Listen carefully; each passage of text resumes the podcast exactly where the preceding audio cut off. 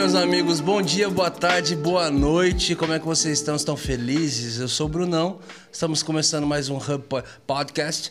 É, aprendemos com a Bombou, Júlia não, Vitória. bombou, isso aí tá bombando, é. É, E, cara, estamos aqui com o nosso Medina, E aí, meus amigos? tentando revezar toda a sua safra de, De bonés boné, em toda a gravação.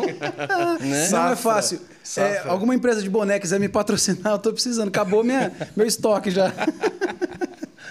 Estamos ali com o nosso Vonei, E Vonaiver. meus filhotes, meus bebês, como é que vocês Vona, tentando revezar também toda a É. sua gama e seu estoque de, estão? corta-ventos. Né? Todos os três que eu tenho. Hoje, a gente, Todo. hoje a gente não é fácil, que grava 15, 16 episódios em 3 dias. Gente, a gente não é a Acaba Globo. as roupas, não nós, tem como. Nós não somos a Globo, a gente não tem dinheiro pra ficar fazendo roupa, enfim. Você vai ver várias vezes na E mesa. a Japano também, né? Exato. Gente, fui dar uma volta. Eu e o Brunão já estamos cobrindo Brunão o Beto não, Carreiro. O Brunão não, que eu tô emagrecendo, mano. Eu quero emagrecer só pra zoar gordo. Tem um amigo meu que falou assim, o Otto, o Otto falou assim, mano, ainda bem que o Brunão é gordo, mano. Eu falei, por quê, mano? Ele falou, mano, se você fosse magro, É você ia ser um inferno na vida dos gordos. Exato. Mas, gente, esses dias eu fui dar uma volta atrás do Vonei e paguei dois reais de Uber. Mano, ó, Pior eu que fui dar em volta do Brunão, Uber recusou a viagem. E, gente, hoje nós temos um convidado muito especial, alguém da vida, de casa, que faz parte da nossa vida, que também é culpado um pouco da gente estar do tamanho que É tá. verdade, é verdade. Tem culpa Tem no que cartório. pagar o convênio. É, você tem que trazer uma banoff pela sua culpa. Nós estamos aqui com Leonardo Macedo, vulgo Léo da Nanica, Léo meu Nanica. amigo. Como é que você tá, velho? Tô bem, tô bem, e vocês? Como é que ele fala? Grande, Léo, grande. Banoff, velho. Ai, que E aí. Leozeira? É uma honra, é uma honra. Cara, Bom demais te receber, cara. Pô, tanta gente massa aí. Eu vou nem não dá, cara. Não consigo olhar pro cara, senão fica dando risada. A gente vai se esforçar, eu juro, Léo. A gente precisa. Ai, é nóis. Senão não sai assunto aqui. Medinão, irmão, Brunão, é uma honra, cara. Tô muito, tô realizado de estar aqui. Você é louco. Que legal. E é o meu primeiro podcast, por sinal, gravando, Aí, né? ó. Mano, não é Ó, brincadeira Vocês estão com você- moral, vocês estão com moral. O você não pessoal daqueles podcasts enga- é, hypadaço, o pessoal me aí- chama, eu falei, não, eu vou pro Hub primeiro. Quem É foi isso, Flow, irmão? Quem foi Flow? Quem foi. Você é louco? Ah, sai fora, mano. Rego, hein? Que inveja. Ô, mano, Leozão, cara, doce mais. Como que é ser dono do doce mais famoso do- do, do, cobiçado. Brasil, mano? Doce mais cobiçado. do Inclusive, você trouxe, né? Opa, opa, opa. Cara, ó, Você acha verdade, que a gente trouxe você por causa de você mesmo? Vamos lá, meu amigo. Isso eu passou tentei, na sua eu cabeça, tentei, mano? eu tentei. Mas, cara, esqueci completamente. Na realidade, eu não ia nem trazer torta hoje. Pra instigar vocês a irem pras lojas, né? Ah. Nossa, ah, mano, que conversa fiada, mano. Mano, o cara não trouxe. O gordinho fica Cara, doido, mas, mano. É verdade. Eu faço das palavras da Bruna Carla agora, eu sou humano, não consigo ser perfeito. O gordinho fica doido. Cara, mano. mas existe pecado que é... não tem perdão, mano. Exato. Já disse Ô, Léo, mas a eu palavra. confesso que eu saí de casa, a, minha, a Carla falou Eu assim, minha esposa falou assim... Eu falei, mano, vai estar cheio de tenta banoffee a mesa, ver mano. se ele, trouxer, se ele trouxer de uva, traz uma pra mim. Mano, como, como é ser. O cara, como é que ele anda... assim? Mano... Como é ser uma pessoa cobiçada só por causa do, do produto que você carrega? Ó, vou te falar que às vezes, às vezes eu sinto, mas. Mas eu aprendi a levar com certa. o importante é o pecúlio cair, né? Esse tá certo. Exatamente, É. exatamente. É, É, a isso. conta engordar mesmo, é poder comprar um importado. Chegar no posto de gasolina e falar, não quero etanol, quero gasolina mesmo. Esse é o diferencial não, hoje. Isso, né? esse aí é ostentação. V-Power. É. V-Power, ainda mais que lá em. Curitiba faz frio demais, né? O álcool você tem que deixar o carro pegando, esquentando o motor, né? Que chama, né? Pra poder, senão o carro morre, né? Graças a Deus. Exato. Esses Eu dias a ainda- gente viu um vídeo dele empurrando uma Mercedes lá. Esses dias eu, eu brinquei com o Léo uma vez. Falei assim, ô Léo, é, como é que seria, né, se alguns anos atrás algum profeta, alguma profeta tivesse colocado a mão em você, orado, falado assim, filho, te enriquecerei. Levantaria o seu nome sobre a nação. Aleluia, Senhor. Eu Te representando darei ele. uma receita de Aleluia. uma banana com doce de leite. Como, Deus. como, senhor? como? que é? O- outra pergunta, E Léo. você enriquecerá, Eu não filho sei, meu. mas recebo. Eu não Eu sei, mas recebo. Outra pergunta, como é ser odiado? Porque a gente olha pra você e fala, por que, que eu não fiz uma bendita de uma torta de banana? e não coloquei pra vender. Cara, na realidade eu A acho que- verdade é que aqui em São Paulo a gente nem conhecia Banoff, né? Isso, é Com- verdade. Isso, isso vem um pouco com, a- com o início da história do Nanica, né? Ah, não, mas antes. Vamos Vamos, vamos, segurar chegar nessa parte. Ah, beleza. Fala sobre você Vamos- no vamos- passado. Vamos falar. É. Vamos ter. Vamos construir a sua história aqui. Vamos. O Léo, eu sei de algumas coisas sobre o Léo, né, cara? E vamos, vamos construindo ali. Sei que você foi assessor de, de polícia. Você fez um pouco de tudo, né, cara? A gente Nessa se vira, vida, né, cara? O cara que, o cara quando quer acertar, o cara tem que fazer de tudo um pouco, velho. Pelo menos se o cara não sabe o que é acertar, eu sei o que eu não quero. Tem É, muita pelo coisa menos que eu não experimentando. Exatamente. Verdade. O Nick veio aqui esses dias, Moretti. Show, show. Curto muito o trabalho do cara. Cara, aí ele foi, mano. Não, eu dei, fiz é, salsa, é, é, É, maquiagem. Tchá, tchá, tchá. Maquiagem. papapá. Ele tem um aí curso dei, de dei aula maquiagem. disso. Eu fiz curso, eu já tava parado, eu fiz curso de maquiagem de unha. E não sei o que lá. Aí eu tenho tal coisa, fiz tal. Cara, aí você fala assim, mano. Violão, é, bateria, é a canto. idade. Cronologicamente, ele tinha que ter uns 40, tem 23 anos, velho, o moleque. Pois é, ele é novão mesmo. Aí ele né, falou, cara? ele falou, não, mano, você tem que fazer de tudo pra descobrir o que você quer fazer mesmo, cara. Eu falei, não, a gente é jovem, jovem faz nada, cara. Vamos, vamos fazer alguma coisa. Muito bom. E Leozão, de Curitiba, Isso, na realidade eu sou nascido em Foz do Iguaçu. não sabia É, dessa. É. É que eu falo pra todo mundo que eu sou curitibano porque eu fui com meses de vida pra Curitiba, eu fui criado em Curitiba, Ah, então tá. todo esse meu sotaque, assim, eu amo aquela cidade, foi a cidade que me abraçou, né? Abraçou minha família. E e eu sou Leonardo, tenho 31 anos, né? Tenho um irmão gêmeo, Iago. Somos bivitelinos, somos diferentes. Ah, Mas somos bem é, pa- parecidos de jeito, assim, sabe? Desenvoltos. É, sou formado em gastronomia, fiz faculdade de gastronomia, né? Sou cristão, nasci num lar cristão. Ah, você fez faculdade de gastronomia. Fiz, eu sou formado. em- Meu terceiro grau é gastronomia. Sou cozinheiro. Tá. E, e, e depois que você fez faculdade de gastronomia, que você foi trabalhar de assessor? de- Isso. exa- Na realidade, eu estava fazendo faculdade ainda, me apareceu a oportunidade para eu poder pagar a faculdade também, né? Então eu trabalhava de manhã e de tarde e fazia facu à noite. E você trabalhava com o quê? Trabalhei como cerimonialista do governador do Paraná. Fazia cerimônias, assim, onde ele ia. Todo lugar que o governador vai é uma cerimônia. Então eu fazia o pré, sabe? Montava o, o roteiro, é, as, a lista das autoridades. Por exemplo, se o governador viesse ao estúdio aqui, eu ia falar: o, Mora, o Brunão é o líder do Morada. Eu brifava ele, Aham. sabe? Com algumas coisas assim, para ele estar mais intimista com, com o momento que ele estava vivendo ali, com a cerimônia em si. Ah, então não é ser um relações públicas dele. é quase um relações públicas, né? Porque como eu faço a precursora antes, né? Eu tô vendendo o governo do estado, né? Tô vendendo o governador, né? Eu falo tudo que vai ter ser anunciado e tudo mais. Eu tenho que enaltecer o trabalho do governador ali no, no E município. você é bem amigo dele, né? Sim, sou bem amigo dele, conheço Quando ele vem, até ele vem hoje. até pra, ir até pra tua kitnet lá tem um tempo. E até pro kitnet tomar que ela olhava e falei, meu Deus, né? Como a vida ela é, ela é louca mesmo, né? Essa montanha russa vai e vem da vida, né? Você vê, meu apartamento de 28 metros quadrados, eu recebendo lá um ex-governador, né? É muito doido. Nossa, Cara, 28? 28. É, É lá não. minúsculo. É, lá Caramba. é, é proibido fazer pum no meu apartamento, porque é três horas o cheiro. lá. Não adianta abrir a janela que não ventila. Caramba, velho. Tá bom, é dois metros maior que o meu já. Ah, Tá bom. Cara, não, então você deve judiar mesmo, hein, Vona? Dá pra pôr uma batera, né? Dentro do, Só. do, do AP. Só a bateria você sai. Cara, e me fala uma coisa, você, você tem esse cunho político, né? Você sempre. Eu já falei com você uma vez, você disse que queria até Sim. seguir nessa.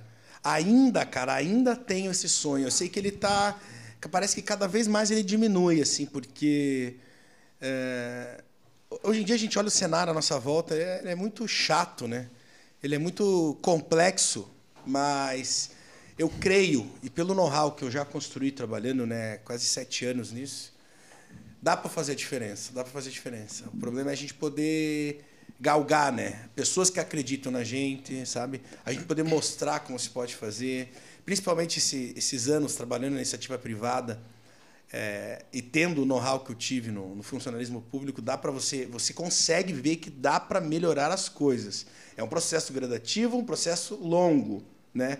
Mas a gente tem que fazer um plano de, de desburocratização do sistema todo e não é tão difícil, mas tem que se executar e a longo prazo. Eu ainda quero, ainda quero. Meio que na- Quem sabe a gente daqui no daqui uns anos a gente não consiga, né? Se eu tiver apoio do Ministério Morada, acho que eu consigo sem, sem fazer muita É o campanha. Ministério Público, é o Ministério. Mas, e cara, se você fosse pra política, assim, ou que área mais que te, que te atrai na política? Qual, qual função, assim? Vereador, prefeito, deputado, isso aqui. Ah, sim, que... não. Hoje é que, cara, quem para cargos eletivos do legislativo é, é, mais difícil de você fazer as coisas acontecerem, né? Se você concorre a um executivo, que é o prefeito, é o governador, é o presidente, aí sim você tem mais caneta, mesmo você sendo dependente de Câmara, de, de Assembleia, né? Mas você consegue fazer acontecer mais. Em primeiro lugar, teria que galgar um cargo legislativo, né?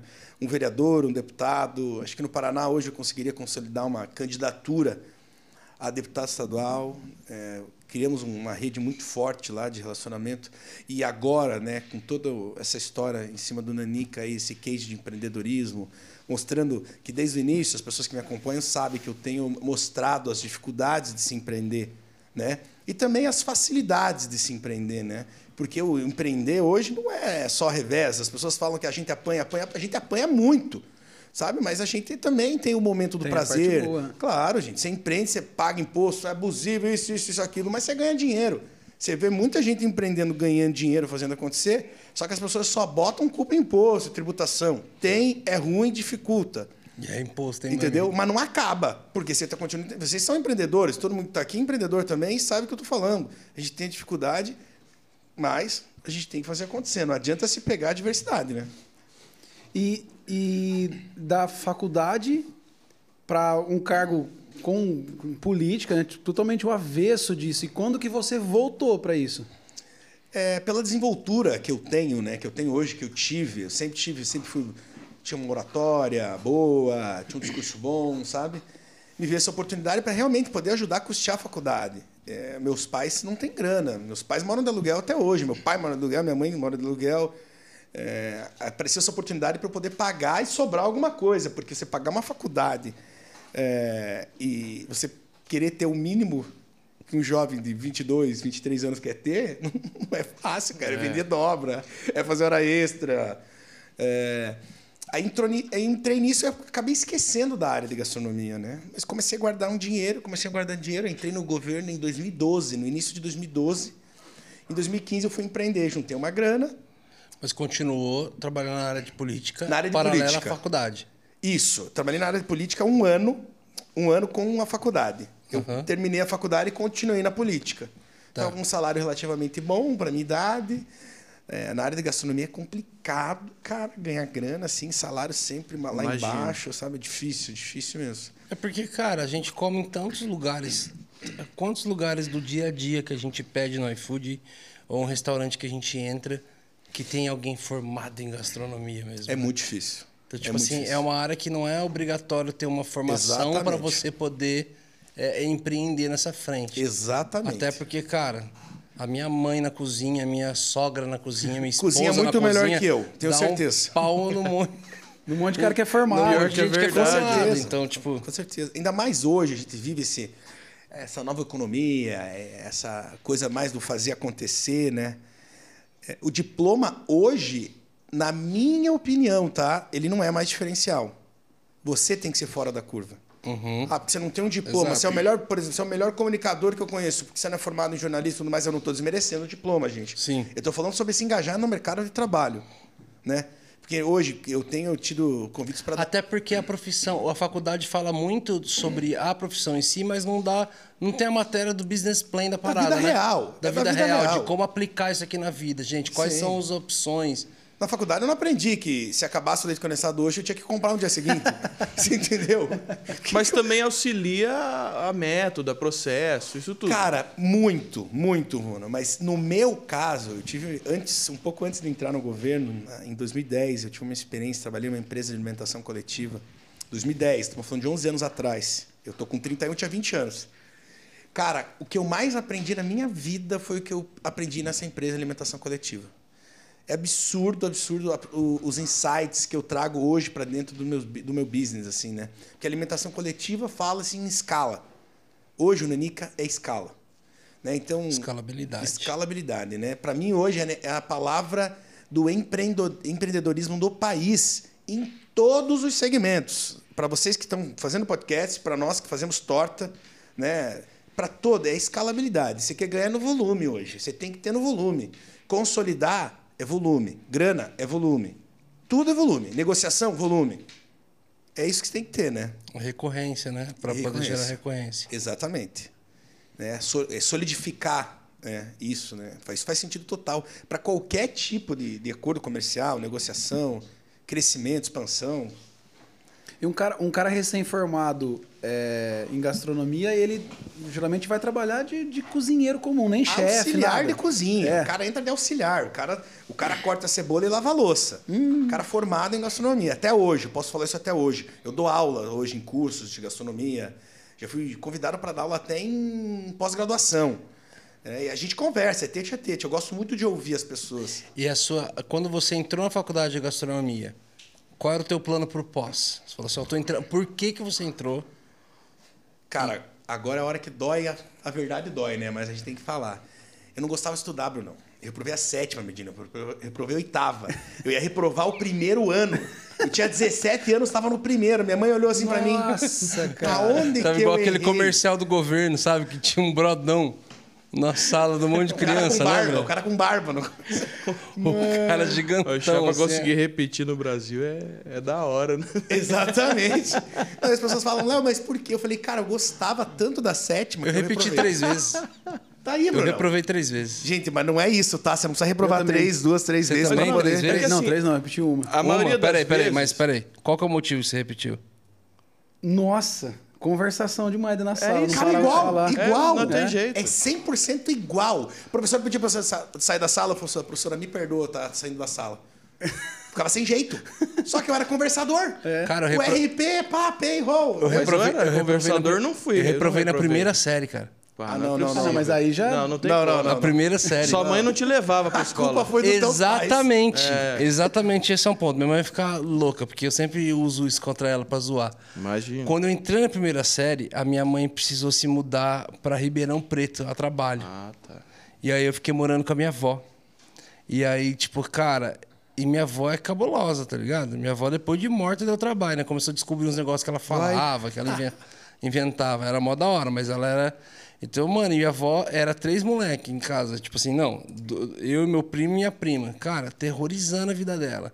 Então era, mano, era chicote, ela levava a varinha pro pastor ungir pra bater na gente, tá ligado? ela viu umas. Ela falou assim: Nossa, eu quero vara de, vara de marmelo. Ela falava, porque essa aí não É quebra. o sonho de consumo. Não quebra. E aí, cara, minha avó era muito louca. E aí ela, ela, ela batia a gente em casa, e quando a gente apanhava na rua, ela vinha e falou assim: se, é vier, se apanhou na rua, vai Põe apanhar em casa de novo. Também eu via isso. Neto meu não apanha na rua. É, é, mais foi apanhado que apelar. Ela sempre vinha com umas paradas. E, a, e a- a diretora da escola que eu estudava, Bruto mesmo. a diretora da escola que eu estudava, ela era da época do palmatório, assim. Ela era diretora desde aquela época. Ela estava prestes a se aposentar. Então ela, ela veio do ambiente que a molecada tinha que dar a mão para ela dar umas reguadas, mano. Então, tipo assim, ela, ela não podia mais bater, só que chacoalhar até destroncar a medula da criança, ela chacoalhava. Então ela colocava os mais bagunceiros na frente do, do- da lousa e ela, a diretora, não era nem a professora, ela vinha e vinha chacoalhando, moleque. Tipo assim, Imagina, mano, mas que criancinha. Mas que ano que você estudou? Criança, 1800 e... é. Caramba, mano. Cara, não, mas então, era, era, mano. era já, já não podia fazer isso. E ela veio, aí ela veio fazendo isso com as crianças, eu lembrei da minha avó. Falei, mano, eu vou chegar chorando que a mãe fez isso, minha avó vai me bater, vou apanhar em dobro da diretora e dela. A hora que ela veio, eu peguei o apagador e mandei o apagador da luz. assim, Nossa. Acertou em Marechal Deodoro, sem na querer. diretora. Não, Mas esse assunto você nem podia ter falado. Eu não podia. Não, mas eu era perturbado, gente. Ai, procure mas sete ajuda, anos procure ajuda. É, tinha um É, gente, chumirim tá lá. errado. E.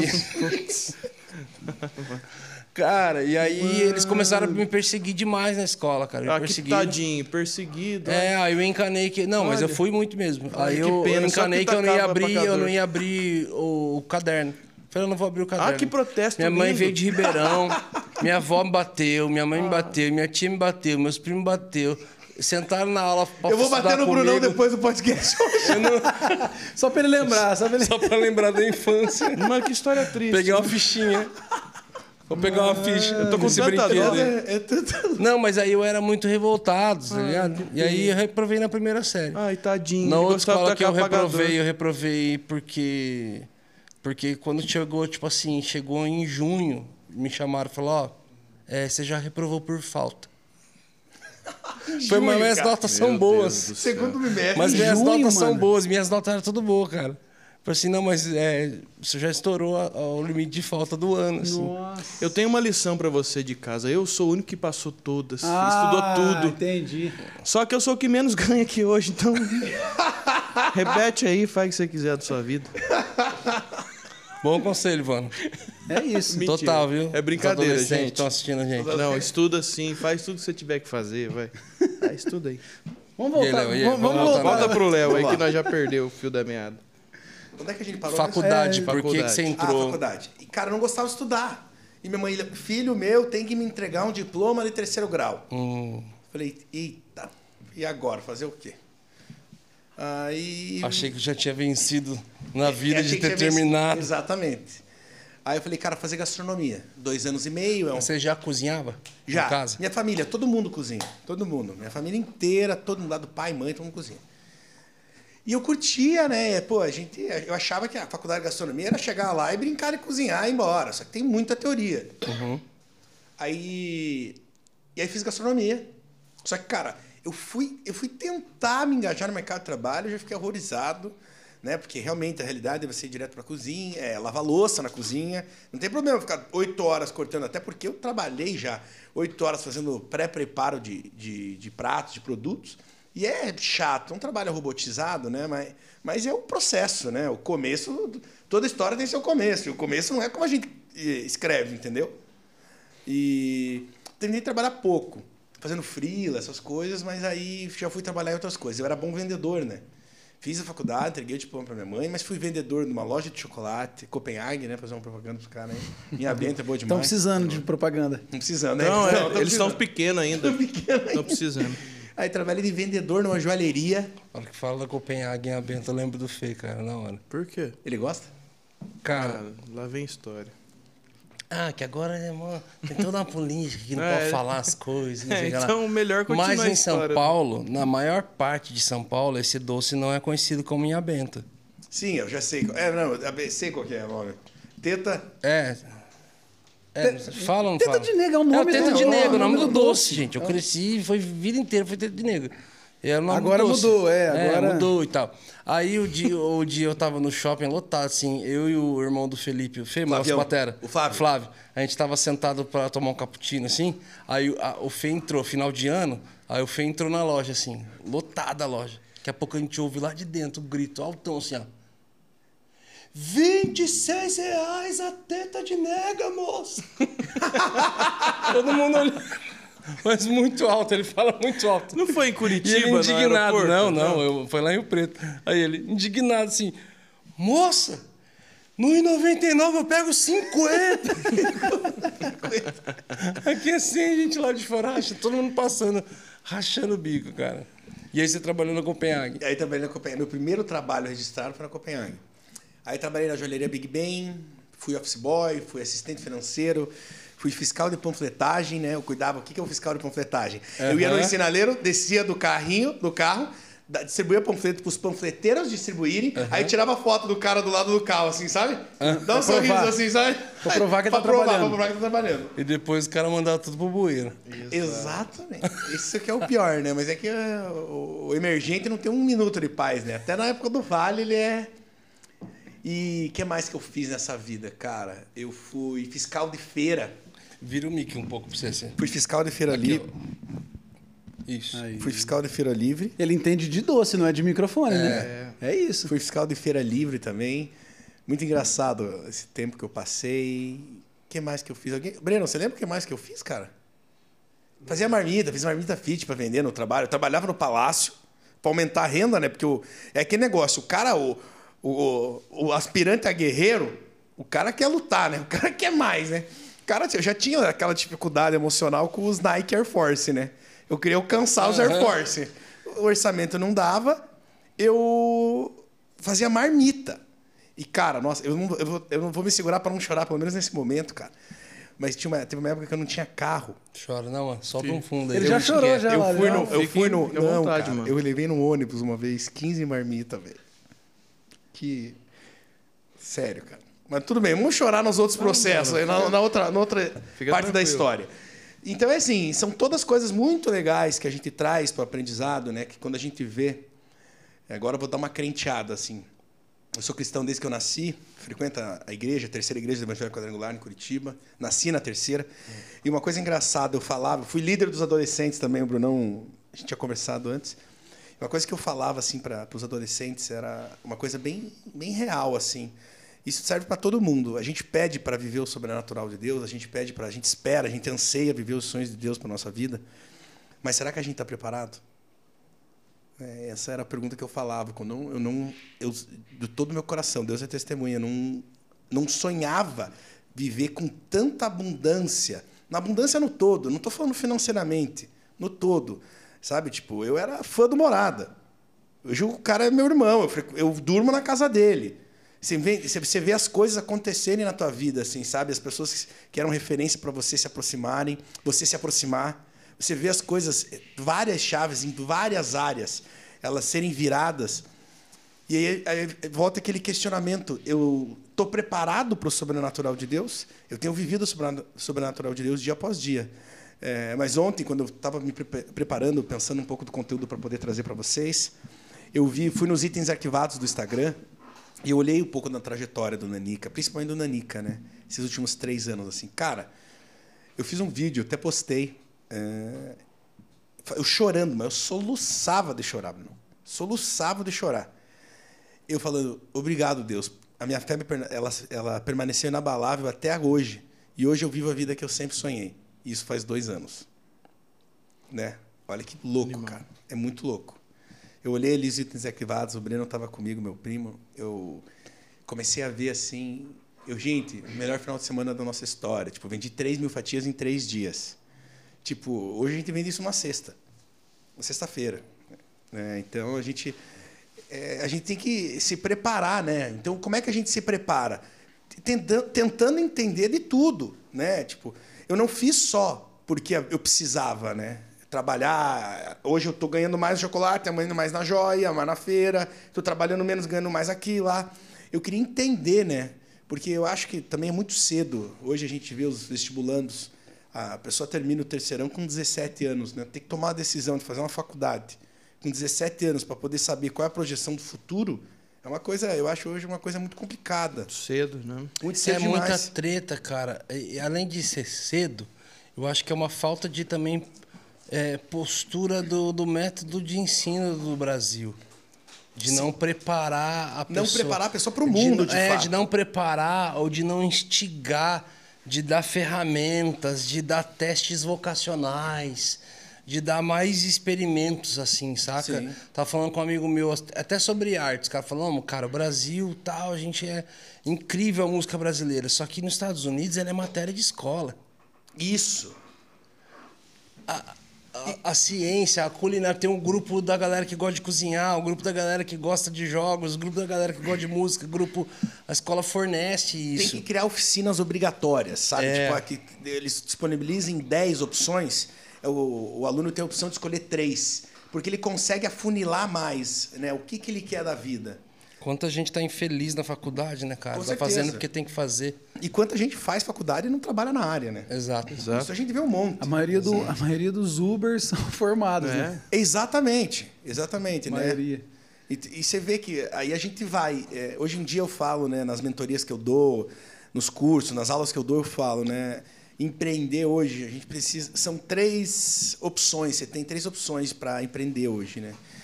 Em primeiro lugar, você, o que você sabe, né? O que, que você sabe? Ah, eu estudei para gastronomia, eu sei cozinhar. Vou tentar empreender nisso. Ou demanda. O que tem demanda? Comida é demanda infinita. O mercado gastronômico no Brasil está extremamente saturado. Porém, a demanda é infinita. É uma coisa meio contraditória, mas é assim, você nunca vai parar de comer. Entendeu? Nunca, nunca, nunca. Só que está tudo absolutamente saturado. Você já sabe qual que é a melhor hamburgueria que você, que, que você curte comer e já comeu em 150 mil, sabe? Só que tem demanda. E em terceiro lugar, você precisa passar por esses dois momentos para você poder fazer o que você ama. Né? Então, assim, eu, eu primeiro trabalhei no que tinha demanda, depois eu fui fazer o que eu sabia. Para hoje, hoje, os meus dias atuais, assim, eu posso falar para há três anos, desde o dia que eu abri o Nanica, o Nanica veio como um, um divisor de águas na minha vida para muita coisa, né? Para muita coisa, assim, também crenteando. É, eu, eu tive um negócio em Curitiba que eu, eu não fali porque eu consegui vender, eu vendi o negócio, mas eu pessoalmente fali. Eu fiz dívidas, fiz empréstimos. Antes do Nanica? Antes do Nanica, em 2015. E era em que área? Foi a tua primeira vez empreendendo? Isso, primeira vez empreendendo de Cara, fato. interessante que todo mundo que dá certo no empreendimento um dia quebrou, né? Não, quebrei. Ou não, ou quebrou, conseguiu vender ou tal, mas não, não foi tão bem das Não, eu pernas, quebrei. assim. Tipo, eu, a pessoa física, meu nome ficou sujo e as minhas dívidas venceram. Você quebrou para pagar as dívidas. Exatamente. Você, você vendeu para pagar o prejuízo. Para pagar parte do que estava vencido, né? Imagina, eu comecei em 2015, eu vendi em 2017 o Bendito, é uma hamburgueria, um barzinho. E eu fazia. Chama Bendito? Bendito, aham. Não, bom. Bendito Boteco era o nome. E era muito louco porque eu fazia banoffee. Eu aprendi a fazer banoffee com a avó de uma ex-namorada minha, 10 anos atrás. E aí eu mexi na banoffee, né? Eu queria banoffee como como meu paladar. Até estou trazendo um insight para alguém que faz tortas, vou dar, pega essa dica valiosa. Você, você faz a torta que você quiser na sua casa e você usa os ingredientes que você quiser. Né? As pessoas usam, ah, vamos fazer banoffee com bolacha maisena. A receita na internet, ela fala isso. Você tem que usar a bolacha que você mais gosta. Você gosta de negresco, você gosta de óleo, traquinas. Usa a massa que você mais gosta. Você está entendendo que aquilo vai te trazer a memória afetiva, aquilo vai te trazer uma sensação boa. Aquela vai ser a melhor torta para você. Que legal. Então é muito simples. Sacada. É muito simples. Né? Então tenta, tenta trazer o que você gosta. Ah, a minha avó fazia brigadeiro com Nesquik. Você gostava de traquinas. Inventa uma gororoba. Bota aquele, aquele brigadeiro em cima de uma massa de bolacha, coloca uma fruta, um chantilly, pô, fez uma torta. Né? Não é tão complicado de, se faz- de se fazer isso, né? Então, assim, é, aí eu tive o Bendito, eu tive muitas experiências e, o, e quando eu abri o Nanica em 2018, né, eu tinha um nome sujo, cara. Meu nome estava sujo, eu tinha dívida vencida, eu tinha dívidas a vencer também. Consignado que eu fui pagar agora, no final do ano passado. Eu já poderia ter quitado antes, poderia. Mas estava com juros zero, aquelas coisas todas, eu falei, whatever, vou deixar. Cara, eu quero muito chegar nessa parte do Nanica abrindo com o nome sujo, só que entre o estudante de, de- de gastronomia, assessor de deputado e, e, e Nanica, além do, do Bendito aí, também tem um assessor é, de eh, Masterchef ali, né? do Isso. Masterchef, né? Isso. Que foi o que te trouxe para São Paulo. Também, também, Também. também, Porque foi assim, em 2016, um show, teve um show do Thiago Abravanel em Curitiba. Aham. E eu tenho um Já tio. ouvi falar esse nome aí. É, pareci- Ele é parecido com vocês, Vonai e Brunão. É, é neto, Não sei, esse, esse nome é me neto remete... do homem, né? É o neto do homem. Me remete a... É um homem, é um neto Dólares. do homem. Cara, esse cara aí foi um anjo de Deus na minha vida, assim, porque fui, fui bem tiete, assim, né? Meu tio contratou ele para fazer um show, eu fui ciceronear, fui passar o dia com ele lá em Curitiba. Foi o quê? Ciceronear. Que que é isso? Fui receber, fui fazer sala. Sabe quando eu vou na tua Mano. casa, Brunão? Você vai me ciceronear. Mano, eu nunca Mas isso é ouvi- fala, é, fala de, do, do fala- sul? Do, do, sul do- ou do dicionário? Não, é do cenário, claro. Não é possível. Cicero- Quase um Cicerone. tra- é quase um trava-língua, mano. É, não. É do dicionário italiano. Tá, tá. Ciceroneare. Tutti Cicerone. Cara, nunca ouvi. Ele falou na naturalidade, né? Foi ciceronear lá. tá do lado de é Purobizek. receptivo. Chamou o dicionário. Paulo Rufino aqui. Era um pastor, um amigo nosso, que pregava, cara. Só umas palavras difíceis, Você tinha que ficar com a assim. Bíblia e com o dicionário do lado, assim. É, e aí, cara, eu fiquei incumbido de Fazer sala. ciceronear. No caso, fazer sala, pra quem Ah, não, não sabe. fala mais a balada. Conversando, meu tio falou: vai, faz uma torta banoffee que você faz lá no Bendito. Vai, corre pra ele. Brunão, eu não tinha leite condensado cozido, nosso doce de leite é leite Era condensado a sobremesa da. Vou fazer uma vez por da- semana no Bendito, é, na hamburgueria. Certo. Uma vez por semana. E quando eu fazia, enchia o Bendito. É, a banoffee boa, banoffee boa. Era o dia, todo mundo já sabia que naquele dia ia É que, ter- cara, eu era, eu era metido engajado. Eu fazia live no Facebook, tinha 5, 6 pessoas, pra mim era celebridade. Era todos vocês que estão em casa nos acompanhando, 5, 6, 3, eu falo, yes! Eu falei, eu falei, galera, vamos reagir, vamos engajar. Tô aqui, tô aqui, entendeu? Tipo, eu só tô aqui, não tinha. Dois ou mais é bíblico, né, mano? Exatamente, irmão, exatamente. E aí eu falava, ah, hoje vai ter é, manófilo bendito. Hey! O pessoal ia, levava três, quatro. Imagine, cara, o negócio era tão amador, velho. Que tipo, a era a fatia, é um triângulo. Aham. Ia numa embalagem de sanduíche. Redonda, quadrada. Mano, você queria levar embora, cara, o que tem pra hoje. Chegava bonitinho em casa, né? É, vira- chegava um mousse, né? um mousse. É, e aí, cara, fiz a torta pro cara, pro Thiago. É, dei pra ele comer. Cara, o cara foi uma coisa assustadora, assim. Ele falou, cara, eu nunca comi uma coisa assim. Cara, Só que quando assim, um gordinho falar. Eu sempre Uma falo, coisa cara. dessa. É. Crede em vossos gordinhos e comereis bem. quando o gordinho fala, mano, vamos lá, cara. Não, e cara, e, e ele falou isso, ele fez um vídeo e beleza. Passou aí, cara. Olha, foi em meados de 2016, mais uma. Ele foi, de novo, ele, eu encontrei ele mais uma vez, mas teve mais uma vez que daí ele me ligou. Eu, sabe quem tá falando? Eu falei, não. Ele tenta adivinhar. Eu falei, ah, vai falando, eu vou adivinhar, né? Cara, desisto. Era 0,21. Eu falei, é o banco tirando sal da minha cara. É, é a Mudou claro. o DDD. Exatamente. Todo É mundo passou por Santander essa fase, né, mano? Todo mundo. Recebeu um zero alguma coisa, fala, mano, é cobrança. É cobrança. Itaú, Santander, tudo. Menos Não, a agora- avó que e- mora em outro lugar. Exatamente. Não, e hoje em dia, os iPhone, às vezes eles ainda mostram. Pode ser spam. Tipo, umas mensagens esquisitas, assim, né? Aí ele falou, Thiago Abravanel, faz uma torta pra mim. Eu falei, faço. Isso é uma coisa, um insight que eu trago pros empreendedores também. Eu vou trazer mais agora, contando a história da Nanica pra vocês. Mas, cara, eu nem sabia se eu tinha leite condensado em casa. Não, vi, não sabia nem se tinha dinheiro na conta pra comprar. O cara falou, você faz? Eu falei, faço. Tava era um sábado à tarde, tava rolando a Rua do Lazer lá na terceira, na igreja, que eles fecham a rua na frente, umas barraquinhas, coisa arada. Eu falei, meu, o Thiago Bravanel me ligou, tem que ir lá ligar com... Pau, voei fazer uma torta. Pra você ter uma ideia, eu tenho a foto aqui no meu celular, vou mostrar pra vocês todos depois. Eu tô dando a torta pra ele na forma, porque não deu tempo de gelar. Eu dei a forma pra ele também. Uma forma suja, enferrujada. Mano. Eu tenho a foto, vocês vão ver. Banoff de teta. Banoffee de teto, né? Tetanoff. E ele ainda deixou a forma, ó, deixei a forma no hotel pra você buscar lá depois, irmão. Eu falei, beleza. Cara, o cara veio conversar comigo e eu sou um cara alto astral. Dependendo da luta, assim, a vida, pela vida, quem me conhece sabe. Eu sempre fui um cara alto astral, sempre fui um cara pra frente. E, cara, eu tava num dia de M aquele dia. Tava mal, tava mal, tava triste. E o cara perguntou pra mim assim: e aí, Léo, como é que você tá? Tá tudo bem? Sabe quando você pergunta? Sabe que as pessoas, todo mundo pergunta, aí, tudo bem? Aí você fala tudo. Uhum, Tá tudo uma merda, mas você responde, automático. Cara, na hora o cara, eu. Não. Não tá nada bem. Cara, eu não tô feliz na minha vida profissional, não tô feliz na minha vida pessoal. Já que você perguntou, Caramba. eu tô falando. Todo mundo Surgiu pergunta divã. não esperando a resposta Exatamente. verdadeira, né? É só por educação. Exatamente. O cara, cara, senta aqui e tal. Começamos a conversar, dei uma chorada, mas eu sou meio um chorão também, né? Ele, cara, vai pra São Paulo. Ninguém conhece tua torta em São Paulo. Ninguém conhece Banoffee em São Paulo. Vai pra São Paulo que eu vou te ajudar a ficar rico. Ele falou bem isso. Ele já mandou essa de Não, prima. Deu esse soco na cara, né?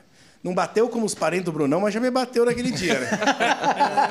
Não era a palmatória da avó dele? né? Exatamente. E, cara, eu fiquei muito pensativo com aquilo.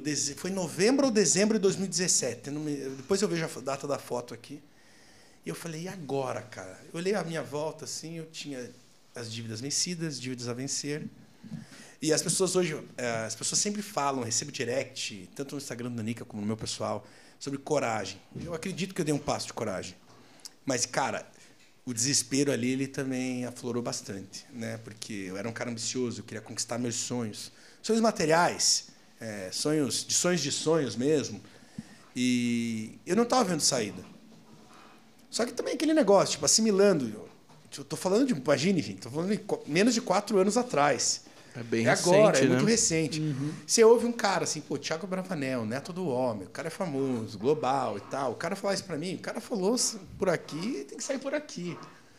Só que aí, o meu melhor amigo da vida, Ravi Leite, para quem não sabe, que participou do Masterchef Profissionais, tinha entrado no Master. Ravi. Ravizão.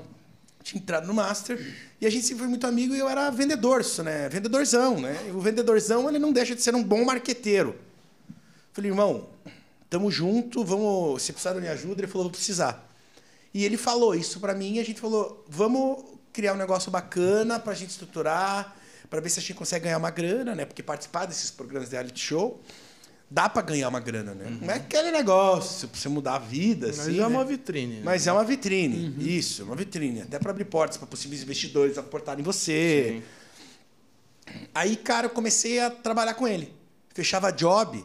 Eu morava em Curitiba ainda e ele estava aqui em Sampa, eu tinha que vir. Assim, comecei a vir final de semana sim, final de semana não. É, Aí, tudo isso no mesmo período, assim, tipo, conversei com o Thiago em novembro de 2017. O Ravi já entrou em setembro de 2017, as coisas começaram a abrir muito, muito rápido, assim, as coisas começaram a acontecer. E aí, em outubro de 2017, eu, uma ex-namorada minha, o Tito e a Renata, o Tito é o meu sócio, fundador do Nanica comigo, a rei-esposa dele, viemos para São Paulo fazer um rolê gastronômico. Né? Porque pro Curitibano fazer, vir para Sampa é rolê gastronômico, food porn, comer até passar mal. E a gente brincou. Cara, vamos para São Paulo um dia montar um negócio e ficar rico? Né? Então, é assim, eu acho que as palavras têm poder, mas elas ainda têm mais poder ainda quando você acredita, não quando você solta o vento, né? E, cara, veio dezembro, janeiro de 2018 já.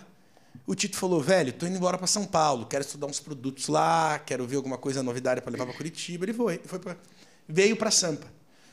A gente tá em Taubaté, né? Mas a gente tá em São Paulo aqui, né? Ele veio para São Paulo, eu fiquei em Curitiba ainda fazendo aquelas viagens. Final de semana aqui, final de semana em Curitiba. Só que, cara, chegou a hora de tomar uma decisão. Né? Vagou um pontinho, uma portinha na Rua Augusta, ali na frente do Hypoke, do restaurante do Ravi. E, cara, eu falei, vou ter que arriscar. Mas eu fui cagado, gente. fui morrendo de medo mesmo. Morrendo de medo. O Tito já estava aqui. Vamos montar, vamos montar. Aí o Ravi falou, faz a Banoff mesmo. Aí eu falei, cara, aí a gente já pensou, pô, tendo um insight do Ravi, um Masterchef profissional, influenciador direto de comida, e o Thiago Abravanel falando que ia ajudar a gente, cara, fome a gente não passa. Come banoff, qualquer coisa. Exatamente. Qualquer coisa era Banoff. E, cara, abrimos o Nanica. E foi muito rápido, foi tudo muito rápido. Né? A gente, o Nanica teve um investimento de 15 mil reais inicial. Tipo, quando eu falo 15 mil reais é tão louco, porque não foi nem 15, foi 9. Porque eu tive que pagar, o aluguel era mil, eu, tive, eu não tinha fiadora, eu tive que comprar um título de capitalização de seis meses do aluguel. Aí comprei o título de seis pau, nós montamos a Nanica com nove conto, velho. E aí faltou a bancada refrigerada. A gente não tinha onde fazer torta. A gente tinha esquecido, cara. Emocionado e tudo mais. Não, foi insano. E daí, cara. Emocionado, não tinha os equipamentos. Só. Não, e essa é uma parte que eu gosto muito de lembrar, assim, cara, porque o Caleb, né? Vou fazer o jabá para ele, Caleb Equipamentos. Se você está montando um negócio de gastronomia, Caleb Equipamentos, arroba Caleb Equipamentos. Esse cara, o Ravi, levou a gente num, num galpão gigantesco, lá depois de Cutia, lá, depois de Cutia.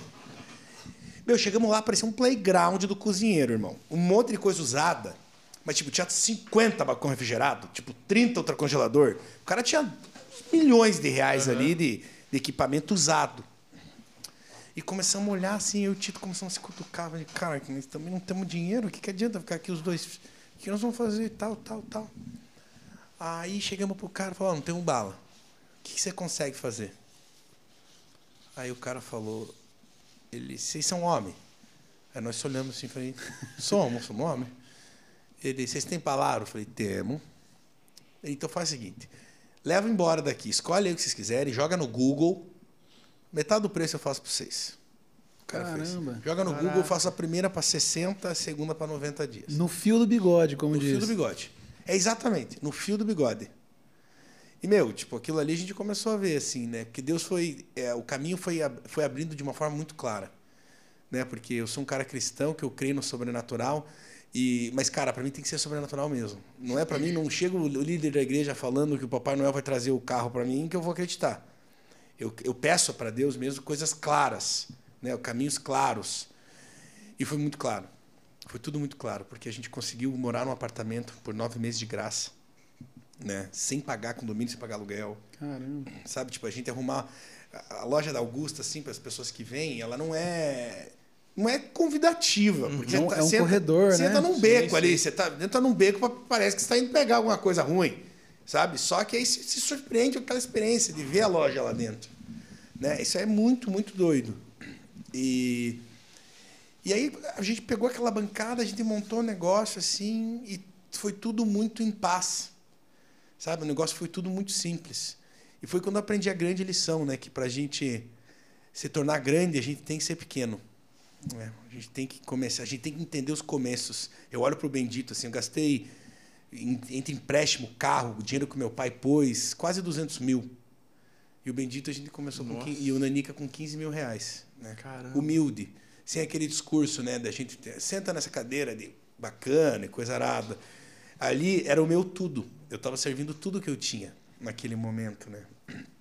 Então a gente começou a ver que, que realmente Deus escrever, reescrever uma história, a nossa história, né? Tanto como Nanica, a minha, como a do Tito também, como a do próprio Tiago, que por mais de dois anos depois tem entrado na sociedade, como foi uma Ah, hoje ele é sócio. Hoje ele é sócio. Ele virou sócio oficialmente em abril do ano E, passado. e ele disse que ia ajudar vocês se você se fosse para São Paulo. Aí eu cheguei aqui e mandei mensagem pra ele. Primeira vez não me respondeu. Eu falei, ah, sapeca, mas eu vim aqui por causa de você. eu falei, eu vim aqui por causa de você. Aí eu. Segunda vez ele me respondeu, ele deixa comigo, irmão. Vou cumprir o que eu prometi. Cara, o cara pegava a torta, você imagine, a época que eu vendia, eu faturava 300 reais por dia. O cara chegava lá e comprava 600 de torta. Nossa. No- Eu já tá- entrava no site da BMW escolhendo um carro pra comprar. eu já, meu, tô ficando. Estamos nadando. Era muito louco, assim, né? E ele levava, tipo, tava no show dos famosos, levava as tortas lá e contava a minha história, e a galera postava. Então a torta começou a engajar, né? Começou a engajar. Uma história muito legal que eu gosto de trazer sempre quando eu conto a história da Nica. Primeiro dia, fizemos 80 fatias. Vendi 8. Nossa, jogou fora. Não, já bolei uma estratégia, né? Primeiro dia. Se eu não vender, eu vou dar. E eu comecei a dar torta. Mas eu comecei a dar muita torta. Mas eu dou. Até hoje eu dou torta a rodo. Sim, Mas na verdade isso começou porque não vendeu o suficiente. Porque não vendeu o suficiente. Mas eu não você ia já perder. Mas você já pensou como estratégia de marketing? Como estratégia de marketing Ah, também. tá. Tá. Também. Sempre. Mas não era sair dando, dando a- Só dando, porque Não, ah, não, abençoar. Estratégia de marketing. Estratégia de marketing. Tinha as pessoas que eu abençoava. Sim, sim. Sim, sabe? Tipo, pessoa mais simples, Até hoje. curioso. Até hoje. Até hoje. Aqui, quem estiver ouvindo ontem, por sinal, estava em Pinheiros, que os meus sócios não escutam esse podcast. Eu dei muita torta ontem. cara. Eu dei muita torta. Não é, Breno? O Breno tá aqui comigo, eu dei muita torta ontem. O sócio não pode nem sonhar. Ontem eu tava inspirado, cara. É, fiquei, na realidade, eu fiquei muito feliz ontem, né? O, o frenesi daquele volume de venda, de saída de gente, a galera feliz, faceira, cara. Eu tava ontem querendo abençoar mesmo. Aí ficou esmirilhando torta ontem. E a gente aqui sem nenhuma. É, A gente aqui a Olha ver, como que é, cara. a ver navios. Breno, traga a caixa de banana que tá na porta-mala pra eles aqui. Ô, Caixa de banana. É de banana, não é de torta. Na, na verdade, a gente, é o que a gente pode comer, né, Brunão? Nesse momento aqui. Tinha que ser uma bananinha. É. E aí já no segundo dia a gente usou isso. A gente via grupos assim, ah, tem dois casais sai, vindo em nossa direção, nos abordavam, o pessoal ficava meio receoso. Partindo do princípio que já desde o primeiro dia deixava uma banofa de verdade exposta naquele balcãozinho de 5 metros quadrados. Haviam quatro pessoas, falei, ó, eu dava uma fatia e quatro colheres. Né? Porque eu sabia que o povo ia voltar. A prática era essa, assim. Não sabe? tem jeito. E eu entrava na mente, né, Se Bruno? você for comer, você Boa. não vai querer ficar sem Porque voltar. uma fatia para quatro pessoas. Não dá, não dá. É, uma colheradinha. Não, o Brunão ali, vai lá, bate 4, 5 no... Bate. Come igual pipoca. Se chega o Bruno Medina e eu vou na- lá no Nanica, eu dou Acabou. uma assim, o Bruno joga na minha cara. Não, você é louco. Tô zoando, gente, tô brincando, mas aí. É muito bom. Cara. Brincadeira, é verdade. Eu tô triste que a gente vai almoçar daqui a pouco e não, E não vai ter banoffee. sobremesa. Ah, A gente vai ter que pegar da concorrente aqui da cidade. Eu nem sei onde Mererererê. tem concorrente. Ah, não, mas. Tabaté eu sei que tem. Tem? Já sei que tem Ele Taubaté. sabe todos os lugares. Nós sabemos, pessoal sabemos. Sério, vocês rastreiam, né, mano? Cara, não é nem que por rastrear, é porque assim, né, Bruna? Eu penso da seguinte forma. Hoje, com toda a humildade do mundo, nós nos tornamos referência. Com certeza. sabe? Como negócio, assim, até como empreendedores. É, só que, cara, a gente ser referência para as pessoas é uma coisa, né?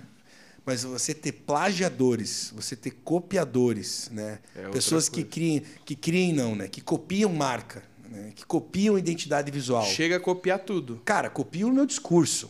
né? Tem gente que tem vídeo assim contando. Eu falei, mas Você tá brincando. Quem, é minha- quem passou meu briefing pra ele? Essa é a minha história. Entendeu? Tipo, exatamente, essa é a minha história.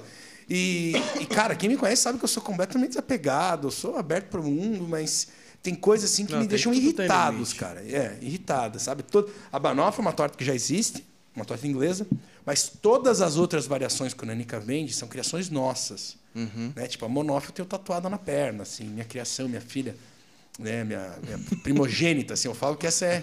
Vai chegar, meu Deus vai me dar minha família, meus filhos, mas eles vão ter que saber conciliar com a monoff. Você entendeu? Eu vou mandar fazer aqueles bonecos Baby Alive, assim, né? Escrito monoff na testa, assim. É, Tem coisa assim que deixa a gente chateado, né? E uma coisa muito legal também, uma virada de chave muito grande dentro do nosso negócio, foi a Priscila Alcântara. Eu conheci a Priscila, passou, ela passou na viela do Nanica, na vila ali, no segundo dia. Dia 30 de março Nossa, de 2018. já no segundo Nossa, dia. segundo E dia. você entra ali, ela você foi pegar- fala ela que tem passou na nada. frente ou ela foi pegar o poke? Ela ali? foi pegar o Raw. Tinha uma outra operação lá, vegana na época. O Raw Veg Burger. Muito bom, por sinal. Ali tem Sampa ali, são meus amigos também, o Thiago Ruth. E, cara, eu vi assim, só que, cara, ela tava de óculos, cabelo, coisa arada e tal. Eu falei, cara, eu conheço essa guria de algum lugar, né? Tava com a Luísa Sonza. E as dos gurias de óculos, e um monte de coisa assim. Eu falei, cara, eu conheço essas gurias de algum lugar. Meu, da hora que eu fui ver, eu falei, deixa eu dar uma olhada, porque daí eu vi a tatuagem aqui no, no antebraço.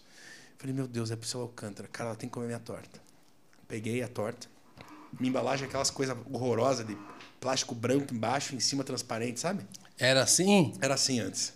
É, é pobre, né, irmão? E começa o negócio do vale, entendeu? Não adianta. Antes nisso do que o papel toalha, pra pessoa levar na mão. No segundo dia? Não, é, no segundo dia. Que papel jeito, toalha. né? Era muito feio, cara. Eu vou mostrar uma foto pra vocês aqui, sério mesmo, cara.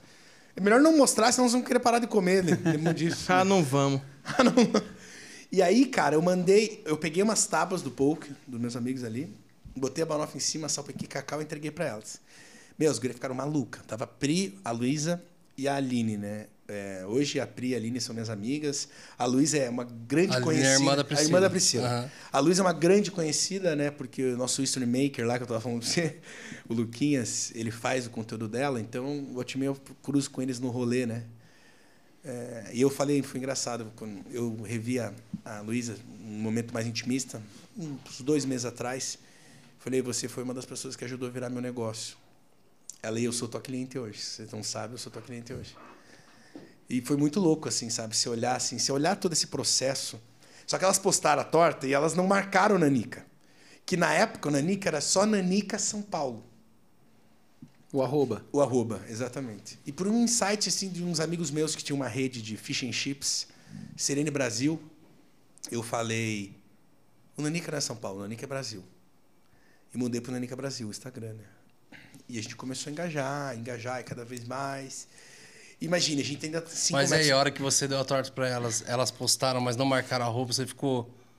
Cara, Me- é que sendo bem sincero, Ah. eu não entendi ainda o que era o Instagram. Ah. Esse posicionamento, essa, essa consolidação de rede social, eu aprendi em São Uhum, Paulo, nesse processo de Nanica. Eu comecei a ver a força que a rede social poderia trazer para um business, poderia trazer para uma pessoa. Que também, se a gente for parar para pensar, era bem a, transa, a transição da galera saindo do Facebook Sim. e indo para o Instagram. Nós estamos falando de três, quatro Ninguém anos sabia nem a atrás. É, força. Facebook ainda. ainda não existia o Exatamente. digital influencer, né? Não, não, não. tinha Isso, não tinha live no Instagram Nasceu- na época. É. Você não sabia a força do Instagram, não sabia onde ia parar. Exatamente, exatamente. e, tipo assim, a torta, ela sem querer, a banoffee, de fato, ela já é uma torta, essa palavra acho engraçada, aprendi em São Paulo, instagramável. Legal. Porque ela é bonita na Porque foto. ela é bonita, entendeu? Tipo, cara, hoje em dia, né, principalmente, por mais cabrestado que a gente seja, ah, não, tipo, eu, por exemplo, vivo fazendo jejum de redes sociais. Cara, se eu não tô postando, eu pelo menos fotografo um prato bonito. Sim. Você tá entendendo? Pelo menos eu fotografo pra ter, pra lembrança e tudo mais. E, cara, a galera começava a postar demais aquilo, né? E, cara, eu falo pra todo mundo, falo, cara, a torta é muito gostosa. Mas o que ela é bonita, mano. É bem feita, ela é desenhada a torta. É Isso- muito interessante, porque ninguém. eu já- a gente já viu várias banoffes por aí, mas ninguém consegue desenhar uma torta igual vocês, deixar um negócio apresentável que parece um. feita uma a uma, fatia, Inclusive, sabe? fala o segredo aqui pra concorrência. Exato. Não, eu conto, pra mim não tem problema. Só, só Cara, ele membros vai só. na Ana Maria Braga e faz a receita lá passando o Brasil é, todo. Medina. Só pros membros. Só pros membros, ele vai passar a receita É só pros verdade, membros. verdade. Os membros do Close Friends é Os R$ 49,90. Não, a gente tem um membro aqui do, do, do, do Hub. Não, Depois a gente vai mesmo. explicar. Ah, então depois eu vou passar um especial. Então, se você não assina, você Isso. toma vergonha na cara. Aê, você investe agora agora, no Close Friends, que eu vou contar algum spoiler pra vocês É do isso. Close Hum, Friends. Tá aqui, naquela câmera ali? Tem que isso. qual? É, a Aqui, sua ó, é só essa. aqui, ó. Beleza? Você. Corta pra mim. Corta pra mim aqui agora, Mona, irmão. corta pra mim. Você está sendo convocado a fazer parte do Close Friends agora É do o Hub. membro, os membros do Hub. Membros, membros, volta então. Corta de novo. Você está sendo convocado para fazer parte do Membros do Hub Podcast. Do lado do inscreva-se. Podcast. Podcast, como é que é fala? Podcast. Podcast. Não, o D é bem Do mudinho. lado do inscreva-se tem um botão Podcast. Seja Membro. Podcast. Então, seja membro. Isso daí é o maior investimento que você vai fazer nesse período que a gente está tendo aqui. É porque eu estou isso. aprendendo muito com esses caras e você vai aprender muito mais. Membro agora. Voltando Aí, aqui para vocês. É isso aí. Isso é... É isso aí. Você vai pra TV, mano. maravilhoso. Você tem que ir pra TV também, cara. Estamos lutando. Agora é o próximo passo. O próximo passo é nós ir Já, pra TV. já, já descobrimos algo a mais aqui, né? Que história é essa? É sério mesmo? Sério, sério. Não, mas eu, vamos, vamos, eu quero, quero ouvir da TV. Ah, mas tá. eu tô gostando da história aqui. Não, da é boa. E aí, Priscila cara, Alcântara, Sonza e... e aí, meu, olha, que- foi muito, tudo muito louco, assim. Então, a gente, ainda em 5 metros quadrados, a Priscila, por intermédio da Lari e da Lô, são duas irmãs que são as melhores amigas da Priscila. Vocês não vão vender torta no ASO. Né? O ASO, para quem não sabe, até sermos um, né? O, a convenção, como é que chama? Convenção? Conferência. Conferência, conferência que se chama. É, que a Priscila Alcântara faz. Você vê que o crente, o crente é velho quando ele fala assim, é co- congresso, né? Congresso. É congresso da mocidade? Não, eu ia falar da mocidade. É, seminário. Meu Deus. Seminário. Seminário de Juventude. Exatamente, Seminário Meu da Juventude. É... Ah, que a quadrangular ela é mais conservadora, assim, mais, né? mais antiga. Esse é o termo. É, Aí, cara, a gente. Ela falou: o que você acha de vender no ASO e tal? Eu falei, nossa, maravilhoso, né? 10 mil pessoas? Assim? Exatamente, em Ibirapuera, e pá. Eu falei, nossa, Ibirapuera, eu vi as coisas na TV, pá. E chegaram pra nós depois, Léo, você precisa ter um food truck. Eu falei, ah, beleza. Vou, Tá formar um do nada aqui, pode bom. deixar. O food truck, tipo, a gente tinha quatro meses na Nica, quando começou as quatro meses. Quando começou as Nossa. conversas, é. Porque a gente abriu, a gente fez o ASO em setembro de 2018. Mês 9, abrimos no mês 3, tinha seis meses de operação. Falei, nós não temos. Mas aí elas falaram, a Pric é muito vocês lá, a gente vai dar um jeito. E, cara, pra você vender coisa no Ibirapuera, você tem que ter cadastro, Imagino. vigilância sanitária, o caramba todo. Como é que funciona essa questão de ter um evento no Ibirapuera, vai ter um, um evento da Priscila, um- Uhum. vai ter o show do fulano de tal e vai ter a parte de alimentação. É, quem ganha com isso, fora quem está expondo lá? É o, o Ibirapuera. dono do evento? O dono do evento. O- verdade, não, mas o dono do evento, no caso, era Priscila. Minto, minto, minto, minto, minto. Não é o dono do evento. Ah, o dono do evento não ganha nada. Cara, acho que depende de negociação. Eu realmente não sei. Aquele eu sei que eu não tinha que repassar nada pro dono do evento. Aham, eu tinha que tinha pagar que- por Ibirapuera. Geralmente é a, é a porcentagem, como é que Ó, funciona? eu não vou dar nome aos bois, mas eu já Sim. fiz eventos em estádios, já fiz coisa. É, É fixo, é variável? é variável. Tem o fixo e o variável. A maioria dos eventos você paga uma taxa fixa e você paga a porcentagem de vendas ainda. E a porcentagem geralmente é ela de quanto a quanto? Cara, teve evento que eu fiz em estádio, 50%. 50%, 50% parça. Por isso que daí você vai num evento, ah, você paga no balcão do Nanica 15 pau na fatia da Banoff, você tá no lá- evento é 30, é, 30. 25. A gente ainda tenta não subir 100%, só para ter, ter, tá lá com o posicionamento de marca e tudo mais. Só que, cara, é isso, velho. Uau. isso. Mano, 50%, 50, irmão. já pagamos 50%. Né? Então, Meus amigos, um pouco mais de noção aí, nas parcerias. E aí foi, não? pro, e aí foi pro ASO. E daí a gente tava. Vamos pro Asa, sei que lá. Gente, conseguimos de vocês irem. Vocês se viram? Eu falei, a gente se vira. Tem uma foto aqui, o Breno tá aqui, meu primo, tava no ASO lá também, de 2018. Meu, muito engraçado. Os caras do Hall Veg, a gente não tinha espaço para produzir. Você empresta a cozinha para nós? Os caras emprestam, são irmão, tal, emprestaram a cozinha pra gente produzir. A gente vende em média 150, 180 fatias por dia já em setembro. Para 5,3 metros quadrados, dois caras, já é um negócio muito bem sucedido. Mas no talo, no limite, no limite. A gente trabalhava ia embora meia-noite de lá. O Tito, essa época, o teu sócio Tito, Isso. ele colocava a mão na massa também? Também, também. Porque eu conheci o Tito, ele já era mais a parte administrativa. administrativa. É. Não, parada, mas era nós dois. ele tava Aham. ali na massa. Pau tora. No começo ali não tinha, não tinha tempo feio. Uhum. Aí a gente chamou um grupo de amigos de Curitiba, a gente não tinha grana para pagar frila. Veio o Breno, meu primo, o Nicolas, Karina, Jéssica e a Renata, esposa do Tito. Irmão, é, são coisas. Eu não lembro direito, porque eu não, eu não consigo nem explicar, né? Mas a gente, a gente foi pro Aso, a gente deu umas 300 fatias pro camarim. E a gente vendeu quase 1.200 fatias. Né, num sábado. A gente imagina, eu estou falando de 10 vezes né, a nossa média num sábado. A gente pegou o ultracongelador do Ravi. Sabe, eu consigo explicar para você o processo, sabe? Porque a gente pegou um ultracongelador, que, que é o que nós temos em todas as lojas do Nanica hoje, tem ultracongelador. Caríssimo. né? Caríssimo, né? São bem caros mesmo. É o equipamento mais caro da cozinha hoje, né? Sério? O Ultra é caro? Depende do. Ele é. é do tamanho da geladeira ou ele é bem maior? Não, ele é tamanho de uma geladeira. Um de 7 genes é um, ele, é, ele é mais largo e mais baixo que uma geladeira. Uhum. Esse deve custar uns 25 pau hoje. Nossa. Aí um de 14 Só que ele genes. congela uma garrafa de água em quanto tempo? Uma água, quanto tempo será? meu? Uns 4 minutos? Nossa. Nossa. No menos 30. Se tiver no talo mesmo, é- Muito rápido. é muito rápido. E aí, para que, que o Nanica precisa de ultracongelador? Para ultra resfriar, não para congelar. A gente não serve nada congelado. Nunca, nada. Tudo é fresco. Fruta fresca, torta fresca, torta do dia. Só que eu preciso agilizar processo. Deixa eu segundos, tenho escala. Deixa segundos no Não, ainda é minutos, porque a torta é Aham, mais grossa, mais é mais grossa. sólida, né? É sólida, daí ela Mas não- até achar, achar o tempo certo já. Ah, sim, porque às Tem uns vezes. erros ali. Exatamente, porque assim, é, cocção. O que é cocção? Cocção é o processo de cozer os alimentos.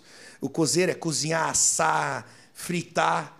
E é tanto pro quente como pro frio. Não sei se vocês sabem, né? Tipo, se você chega. Tá gastando a faculdade aqui, Tá, né? É. É, tô mostrando, né? Aham, Por sinal, é. vocês quiserem. Mostrando me- aqui veio. Se quiserem me dar mais uma faculdade, um Ah, curso, a gente, a gente estuda. Tem Tom Perro aí, hein?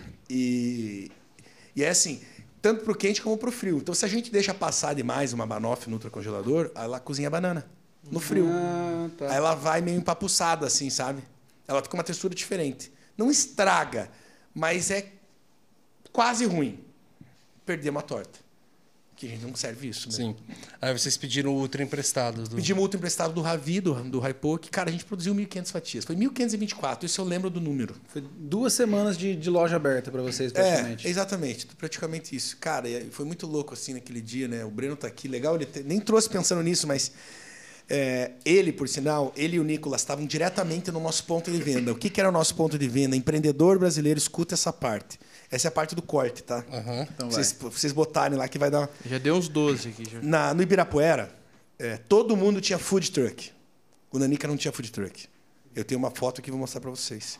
A gente pegou uma geladeira com as duas laterais plotadas, uma mesa de bar e vendemos torta.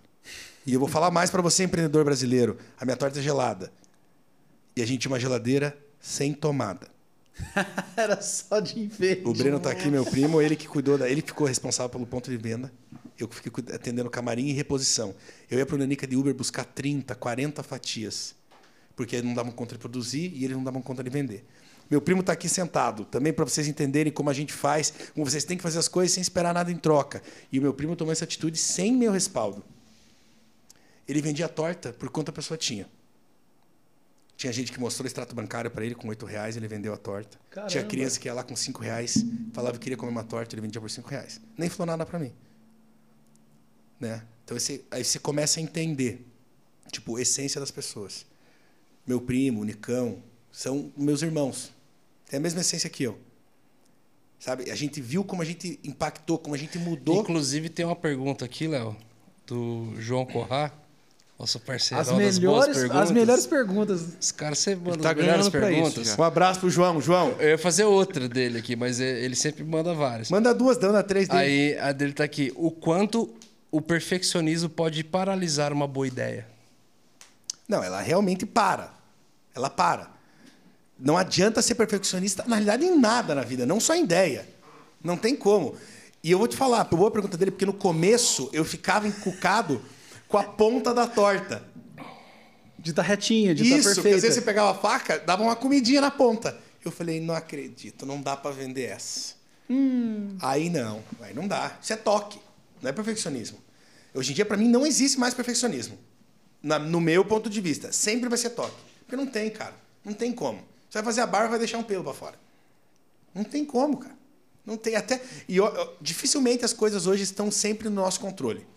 E até quando estão, a gente não consegue. Hoje eu posso falar, falando na escala, fazendo até em casa. Até em casa, qualquer detalhe. Que eu quero ser mais perfeccionista. Ah, quero deixar o negócio instagramável. Ah, minha namorada vai lá, quero deixar o negócio perfeito. Vai desandar. Você se irrita, se frustra. Mas, mano, você tava falando de uma parte aí que ele vendeu torta a 8 reais, 5 reais.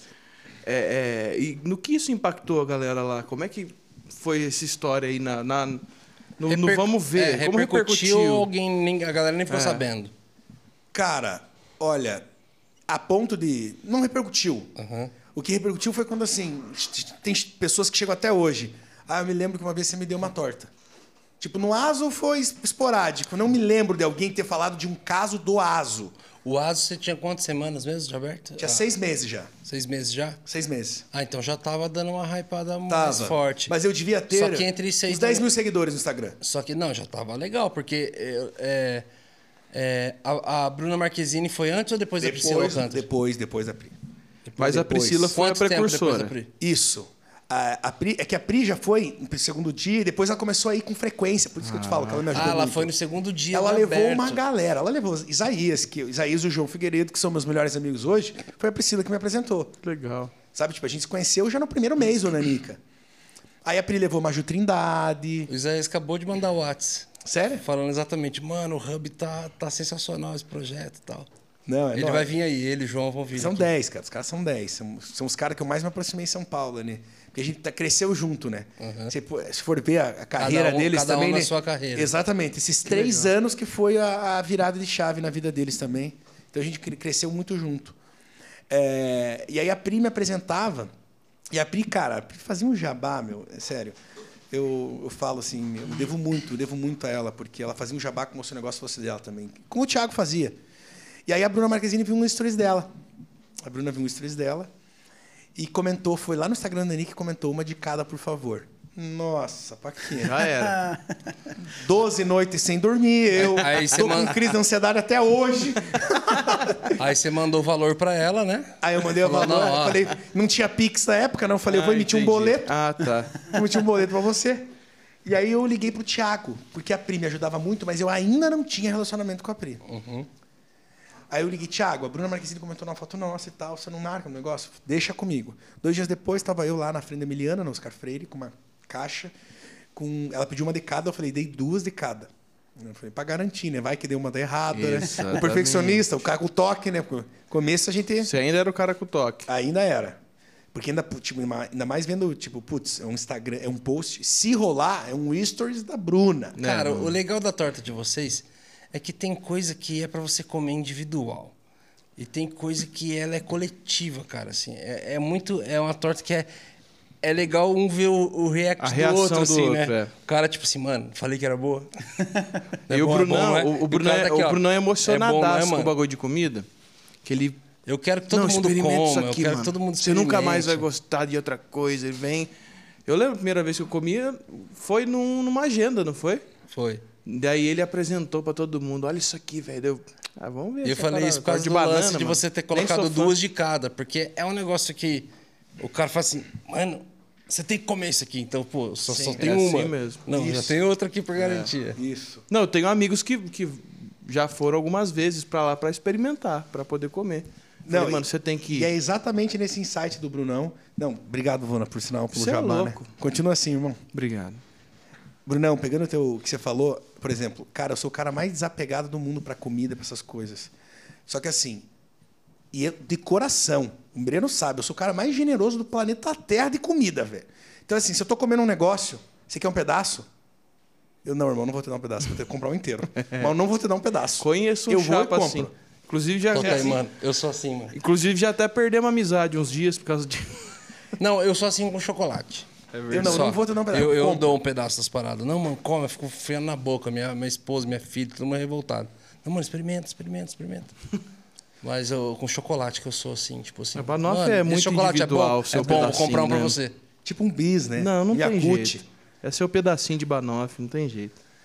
E, e daí ela postou, cara. Aí ela. A gente, eu entreguei no meio da tarde, ela postou bem tarde da noite, acho que umas 10 e pouco, 11 horas. Cara, meu surtei, mas eu surtei, eu gritava na vila. "Ah, ah". E o boom foi imediato. Imediato. A gente ganhou 7 mil seguidores em 24 horas. Uau. É, falando em rede social, a gente foi de 13 para 20. Há quanto coisa tempo E a, assim. atrás e a mudança de vendas? Outubro de 2018. Cara, Cara. É, é real. A gente sentiu uma- uma- um crescimento real em vendas, porque as pessoas vinham e falavam. Ah, eu quero aquela que a Bruna postou. Quando a Caramba, Bruna velho. postou, a Nanica tinha quanto tempo? Mês 10, 7 meses. Sete meses.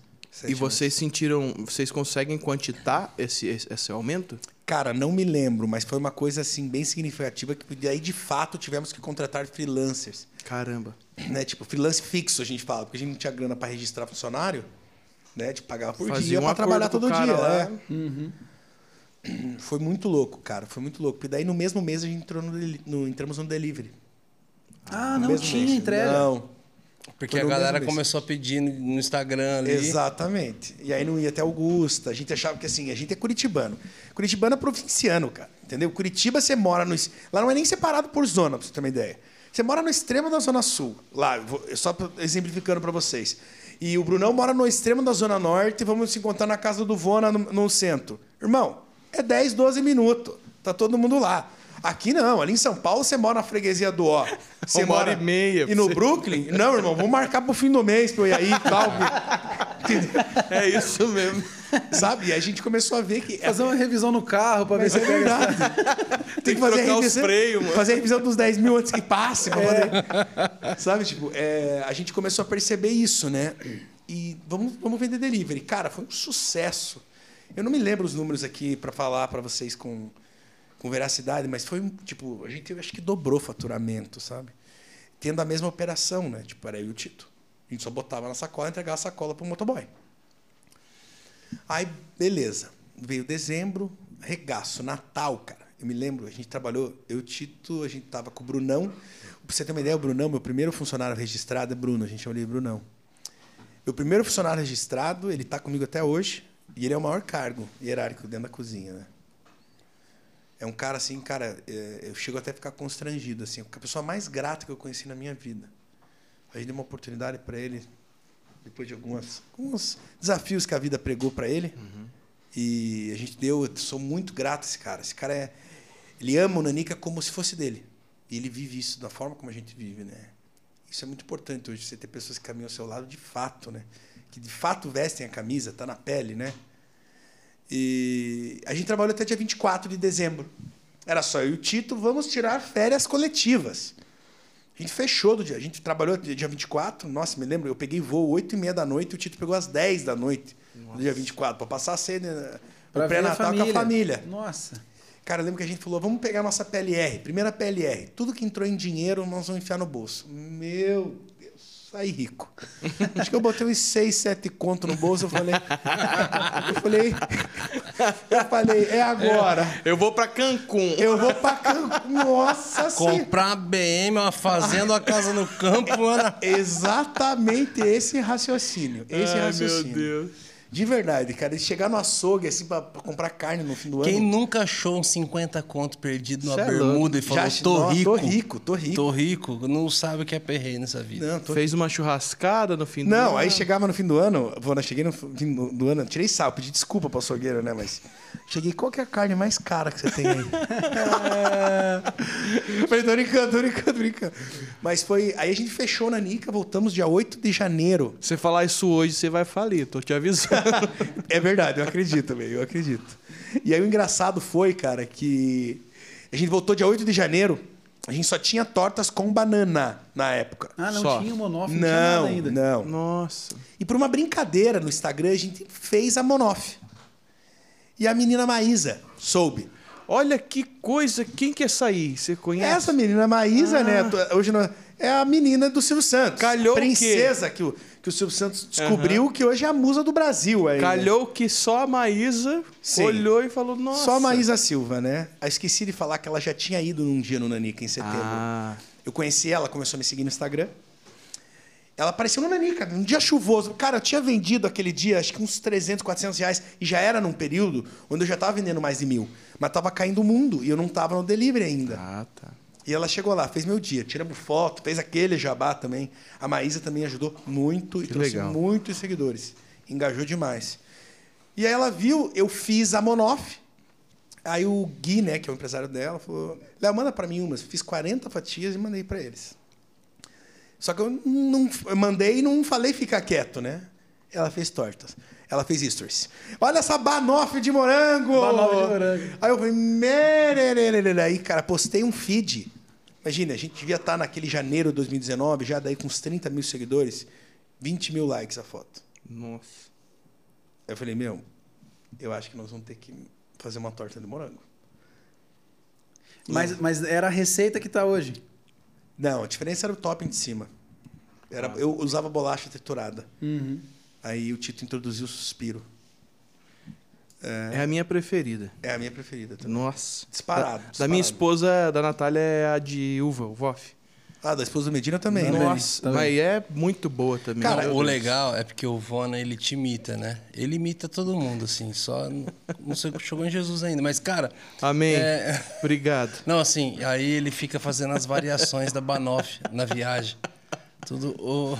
Não é, mano. É que a gente chegou Como lá. é que seria Você vê que o pessoal gosta de mim aqui, Não, não, né? Você não, vê que é eu sou que você- lembrado. Não, você é lembrado. Aí passa um rato, assim, ele fala assim, vou pegar aquele rato. É, é que a gente foi lá e, e você explicava. E é um cara apaixonado pelo que ele faz. E a gente foi lá faz. Quanto tempo que a gente foi lá na, A prime- na- a primeira vez? Não, primeira vez você nem tava com a gente. Não, né? não, que eu fui. Faz um tempo já, né? Tem uma Faz. foto nossa lá. Faz, Todo- faz. Tem uma foto do Morada. Eu não sei se eu não lembro se eu vou Eu lá. acho Nós que fomos não em tava. 2018, vocês Tá lá no mural. Tá lá no mural a foto. Faz tempo. Daí, mano, ele explicando, emocionado. Daí eu olhava assim, caraca, velho. Ele viu uma. Nossa, essa pilha aqui, ó, tava até o teto, ficava. Peguei, eu falei, mano. ele explicou uma emoção. Mano, primeira vez só tinha rato nesse lugar. Pegava rato, fazia de rato, rato off. Pegava, mendi, achava mendigo, trabalha aqui pra mim, acabou. Aí, aí a gente vê, faz. Faz essa brincadeira entre a gente. Cara, virou um inventando ícone. história. Não tinha rato um não, galera. Não, não Só tinha. invenção É brincadeira nossa. é Mas, Coisa... mano, na verdade, então, o grande, o grande ponto da Nanica foi o Instagram. O marketing digital. O Instagram.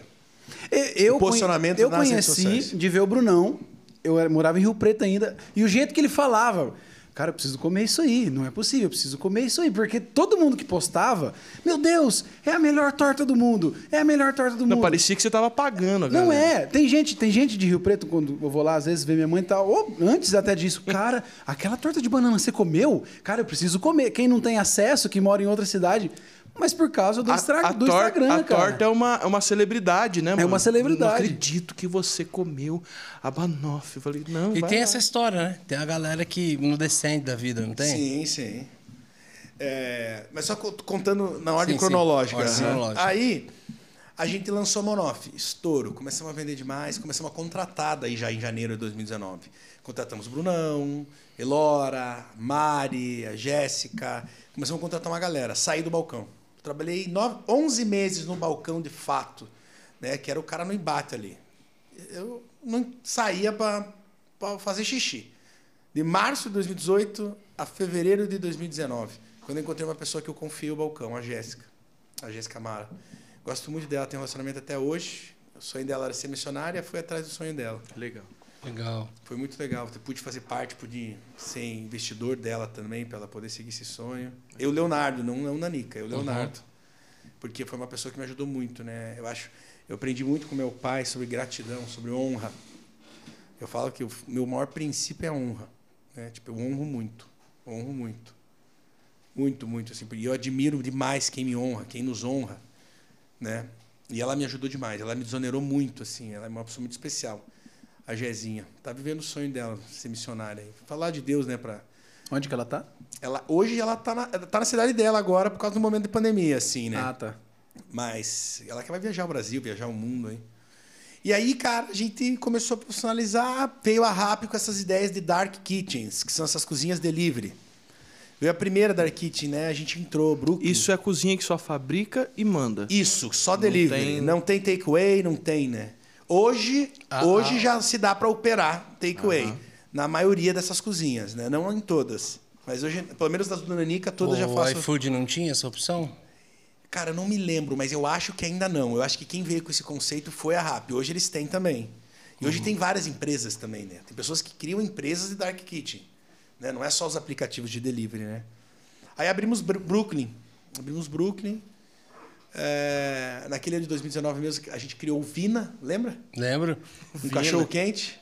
A era gente- bom, hein? Maravilhoso. Eu tenho gosto na boca até hoje.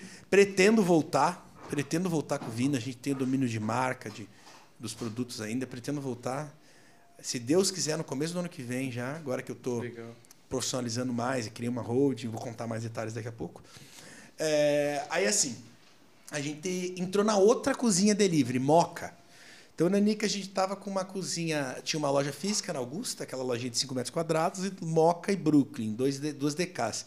Então a gente tinha uma loja bem posicionada no centro, né, região central, paulista, uma na zona leste, Moca, e uma zona sul, Brooklyn.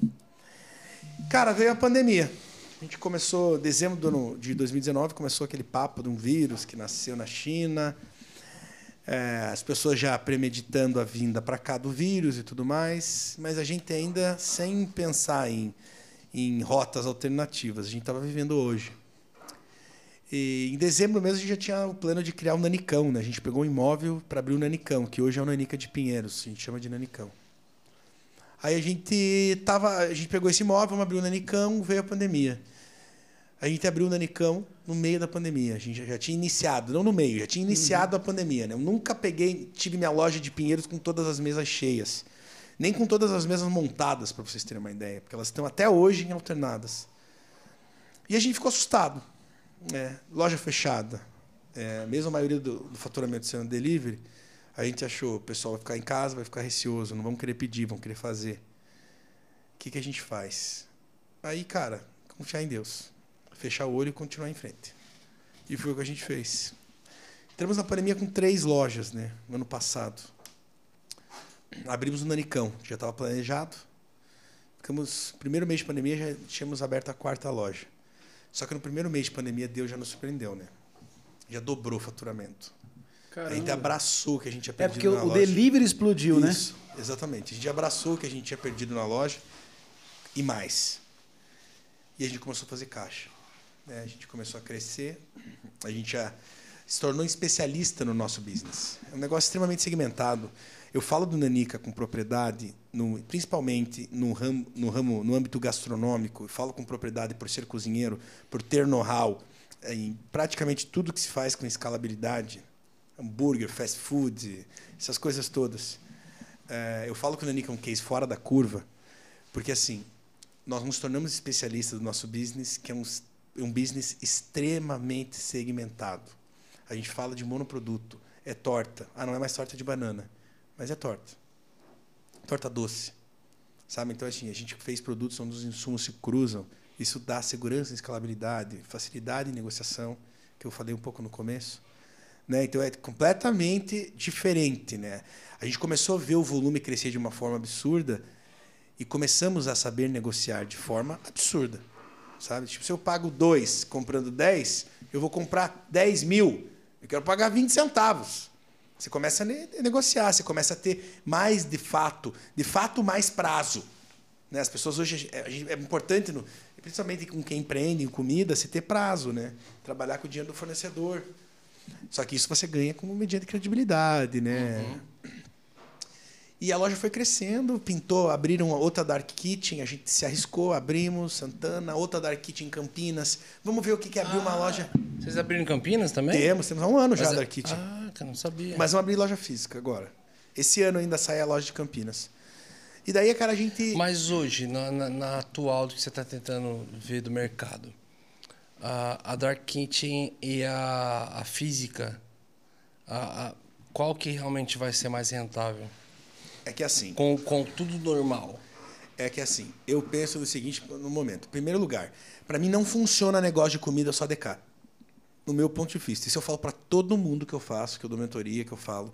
Não funciona só Dark Kitchen. Ah, você quer montar um negócio só DK? Não vai virar. Ah, vendeu estouro, porque o Brunão e tal. Três, seis meses. Depois vai morrer. Tudo tem que ter vitrine. Precisa da experiência Tem que ter lá. cara. Cara, para ter cara, para ter alma, tem que ter cara. Para ter cara, tem que ter vitrine. É isso. Que você faça uma loja de 5 metros quadrados para vender um smash burger. Não tem problema. Uhum. Você tem 50 pontos de venda. DK. Mas você tem que ter uma vitrine. A pessoa tem que conhecer quem que é o cara que faz o hambúrguer dela. Porque ela acha que é ele, tipo. Você tá entendendo? O processo é dele. É, vamos lá. O que eu tava falando das DK? Abrimos Campinas Dark Kitchen, abrimos Santana Dark Kitchen. Cara, começamos a criar caixa. Vamos abrir mais. Vamos pro Rio. Fomos pro Rio, primeira viagem pro Rio para procurar ponto. Ponto, achamos um ponto. Pegamos um ponto. Vamos para Curitiba, meu sonho. Meu sonho pessoal era abrir uma loja em Curitiba. Fomos para Curitiba, meu tio também, o mesmo tio que tinha falado para eu fazer a torta pro Thiago Bravanel, arrumou o ponto de Curitiba, que para mim é a loja mais linda de todas. Para todo mundo, na realidade. Ela é dentro de um jardim secreto, ela tem mais ou menos aquela ideia da Augusta, que você entra num corredor, mas é, é- é dentro de um jardim secreto, florido, com flores, assim.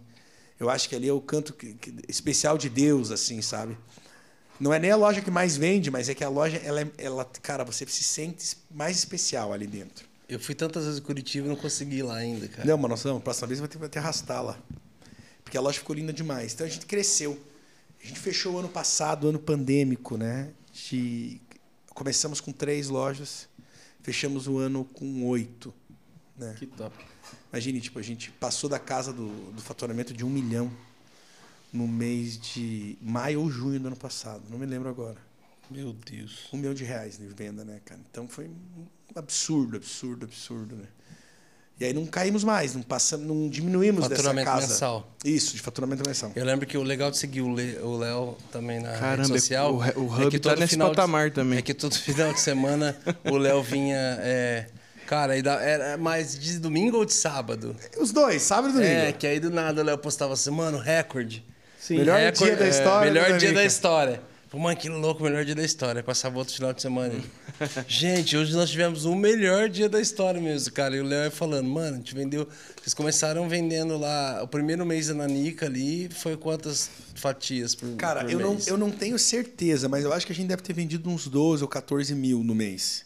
Não, em, em fatias também. Ah, se for dividir, né, conta, mil fatias seria. O E aí, primeiro o- mês. O, É. o recorde de fatia numa loja só.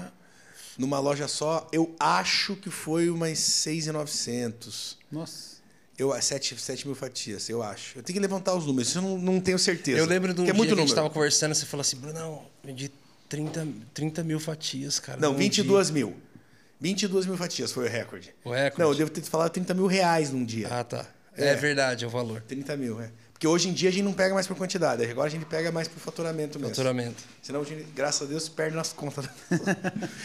É uma boa perca na conta, né? É uma boa, vamos pegar na conta. Não tem problema. E aí, cara, e aí foi isso, né? Esse começo de ano agora. Aí no ano passado, abriu o Ti, virou sócio oficial do Nanica, né? Thiago O Abravanel. Thiago Abravanel fez sentido total, assim, a gente viu o crescimento que a gente teve, né, com a entrada dele, e ele é um cara que sempre vendeu o Nanica como se fosse dono. E a gente devia isso a ele, né? Então, a gente devia. A gente tem que ter um terço para ele do Nanica, né? Pelo, pelo investimento. Imagine, só, só para vocês terem uma ideia. Pelo valuation do Nanica, ele pegou 33% pelo valuation de 3. Nossa. Ele deu 3% para ganhar 33%. É. Uou. Hoje ele é sócio numa empresa multimilionária, né? Hoje nós somos. Aí em janeiro a gente contratou uma empresa para M&A para captar recursos com fundo de investimento e tal, né? Estamos num processo aí. Não posso falar muito sobre isso, mas Uhum. a gente já está num processo. A gente já tem uma proposta não vinculante assinada. E o valuation da, da, da Nica tá, tá, tá absurdo. O valuation da Nanica pela empresa de M&A que a gente contratou foi de 42 milhões. Nossa. Caramba. 42 ou 45, mas acho que é 42. 42 milhões. Esse foi o valuation que a, que a empresa que a gente contratou de M&A precificou a marca hoje. Um negócio que há três anos atrás foi 15 mil reais, né? A gente vê. Ah, três anos. É muito pouco, cara. Meu é Deus. muito pouco. tempo. É muito pouco tempo. Caramba, mano. É muito pouco tempo. Então, é assim, hoje em dia a gente tem. Primeiro carro da hora que o Léo comprou, ele colou lá em casa. Exatamente, exatamente. Brunão, venci na vida, mano. Dá uma olhada Mano, ele apareceu, mano, foi muito bonito de ver. Apareceu com maré, chapa de Deus. Tinha que ver. 2.2 turbo, mano. Nossa, foi quando ele 24 estourou, né? válvulas. Estourei, Estourou. estourei. Falei Os ele, mareeiros vão ficar loucos. com a Nossa, gente cara, aqui. dois e meio por litro, cara. Eu falei, cara, meu sonho era ter uma maré, né? Eu fazer o quê? Vou pagar o financiamento total. de um carro ou pagar gasolina. Pega o maré e paga gasolina. É isso. É, e aí, cara, a gente vê hoje tudo assim, né? Que a gente tem vivido, a gente tem construído. Já a parte mais complexa do, do todo é a gestão, né? Pô, imagine, hoje são, são 100, mais de 100 funcionários diretos e indiretos. É, comecei a abrir a cabeça em relação a, por exemplo, ah, só eu cuidava do Instagram. Hoje nós temos duas pessoas só para responder direct, cara, sabe? Nós temos hoje assessoria de imprensa. é, que mais que a gente tem parte externa? A gente tem um irmão- amigo irmão meu que vocês devem conhecer também, até indico vocês chamarem para o podcast, o Lira, que é do Dunamis lá, o, cara que trabalha com, com criação visual. Ele que, ele que criou Ah, toda o Lira. O Lira. Conheço o Lira. Lirão. O Lirão, o feed todo de ponto cabeça. Exatamente, exatamente. O Lira Cover é gente de boa demais, cara. O Lira é de João Pessoa, não é? Isso, Tinha isso. uma agência com o irmão dele lá, eu conheço o Lira, velho. O Lira, velho, ele que criou toda a identidade visual do Nanica. As embalagens, foi o Lira que fez. Que legal, e são lindos. A frase, amizade boa não é reta, é torta, foi de uma poesia que o Lira fez pra mim no meu aniversário. E virou a frase de efeito do Nanica, né? Amizade boa não é reta, é torta. Né? Então, é, a gente tem muita gente boa, sabe? Deus colocou muita gente boa ao nosso redor pra ajudar, assim, sabe? E o Lira você conheceu lá No Nanica. no Nanica. Tudo Nanica. Morada foi Nanica que me apresentou. Foi todas a, toda a galera conhece o Isaías, Cara, e o João, Lira, o Lira, ele é mó bonitão, assim, cara. Poeta, tal, Zoião né? claro. Olhão claro, cabeludão, parece um gringão, assim. Parece Eu- um gringo. Aí eu Não, e conheci o cara é do ele, assim, Dunamis, falei, né? Os é caras do Dunamis, e o Yeah. Dunamis tem que falar inglês, Yeah, né, Where are mano? you from? Kona. Kona Island. É. Corn Island. Aí eu cheguei no Lira pra conhecer, assim, o Lira já veio com sotaque nordestinão, assim. Não falei, não é gringo, não. Falou, não sou, não, mas nem Só sei na falar. Falei, como você é do Jazz. Duno sem falar inglês? Falou, é, cara, tiveram que. me fala aceitaram, inglês? me aceitaram mesmo. Que Ô, legal. Mano, cara. tem uma pergunta aqui do Vamos pra- nosso pessoal João. Corra? Esse Outra João do Corra, do João. o João Corra é muito bom. É, ele é muito bom. Nan- é, você pensa em franquear a Nanica? Boa, boa pergunta, cara. Bem legal até falar sobre isso. É, Depois eu tenho mais uma pergunta em cima disso, mas Tá. escorre. Como a gente tá com essa negociação com esse fundo de investimento, é, com certeza eles têm assim, essa vontade, esse anseio, né? Já até foi claro na, na proposta que, a gente, que já foi assinada sobre o franchising, né? Vai rolar. Vai rolar. Eu só não sei dizer quando, porque eu quero esticar ainda mais com lojas próprias. Sabe, a gente tem dado conta de gerir, a gente tem criado um time bom para poder fazer gestão. Fora Mas que é desafiador, tanto a Com- loja própria. assim. com certeza. Não, é desafiador demais. Desafiador, desafiador demais. Tô com esse Invisalign aqui, às vezes me dificulta algumas, algumas letras. É, que nem assim, tipo, eu tava em Curitiba antes de ontem. Hoje tô aqui, quarta tô em Curitiba de novo, segunda que vem tô no Rio. Né? Porque para fazer gestão de loja, que é a minha responsabilidade hoje dentro do Nanica, cuidar da- das operações. É, só que, cara, a rentabilidade é muito Qual é a função de maior. cada um com três sócios? Vamos lá. O Tito faz parte administrativa e financeira, né? Ele é isso que ele cuida. Ele cuida do escritório. É, eu cuido das operações, eu cuido do funcionamento das lojas, do marketing. E, e o Thiago é Bravanel. Não, mas tá, mas tá tudo bem, mas tá tudo bem. É assim que, é assim que foi. É assim que Existe foi um poder no é sobrenome. assim que foi, assim que acordaram e tá tudo bem, tá tudo ótimo, tá Show. tudo maravilhoso. Para decisões mais sérias, assim, a gente tem o nosso conselho, nós três, né? Mas o executivo do Nanica hoje é só eu e o Tito mesmo, né? Somos só nós. Agora, dando close, nome de Jesus vai virar essa negociação aí, a gente vai criar um corpo executivo ainda maior, né? E E, provavelmente seguir pra vai e vai seguir, vai seguir. Só que eu ainda quero abrir mais lojas próprias, né? Já está no radar do Nanica, né? Eu inauguro agora, dia 9 de julho. Também um recado pro pessoal do Alphaville. Alphaville, pessoal do Alphaville. Vamos abrir uma loja dia 9 de julho. Praticamente pronta Fatias já. de ouro. Que não Fatias vai de ser só duas geladeiras desligadas no Alphaville. né? Exatamente, exatamente. Lá vai ser uma Exatamente. loja bacana, shopping Tamboré, dia 9 de julho. Vamos inaugurar dia 9 de agosto, Vila Leopoldina, loja física também. Dia 9 de setembro, vamos inaugurar Santo André, na Rua das Figueiras. E vamos, sim, se Deus permitir, esse mês de julho ainda, vamos abrir uma Dark Kitchen na Barra da Tijuca, no Rio de Janeiro. Legal. Para poder pegar aquela região que a gente não pega ali. A nossa loja no Leblon é muito bem posicionada, mas não tão bem posicionada como se estivesse na Barra. E no Rio tá indo bem também? Tá indo muito bem. Não, cara, eu não tenho o que falar de nenhuma loja, não posso.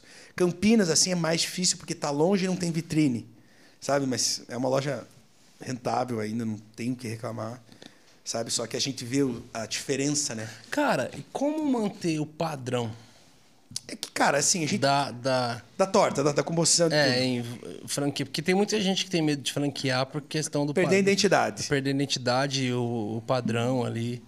A gente, assim, a gente criou um case bem simples, né? O Nanica é o amarelo, amarelo gema, é, o detalhe em preto, assim, o detalhe arquitetônico já está bem, já tá engessadinho. Já está fácil para se apresentar para o franchising, sabe? O que é um pouquinho mais difícil, mas que a gente está estruturando, é saber como vai, ser, como vai ser a compra de insumos, né? Eles vão comprar da nossa central, franqueado, ou a gente vai passar para eles, os fornecedores, e eles compram. Porque hoje nós temos a nossa central em São Paulo, em Pinheiros, não é o Nanicão, tem outro lugar, sete quadras dali, que é o nosso escritório administrativo. Hoje nós temos 11 pessoas que trabalham no escritório, né? Tipo, o Nanica é uma empresa grande hoje mesmo, né? A gente tem a diretora administrativa, nós temos função dentro. Temos uma funcionária só para o RH, uma para compras, uma para contas a pagar.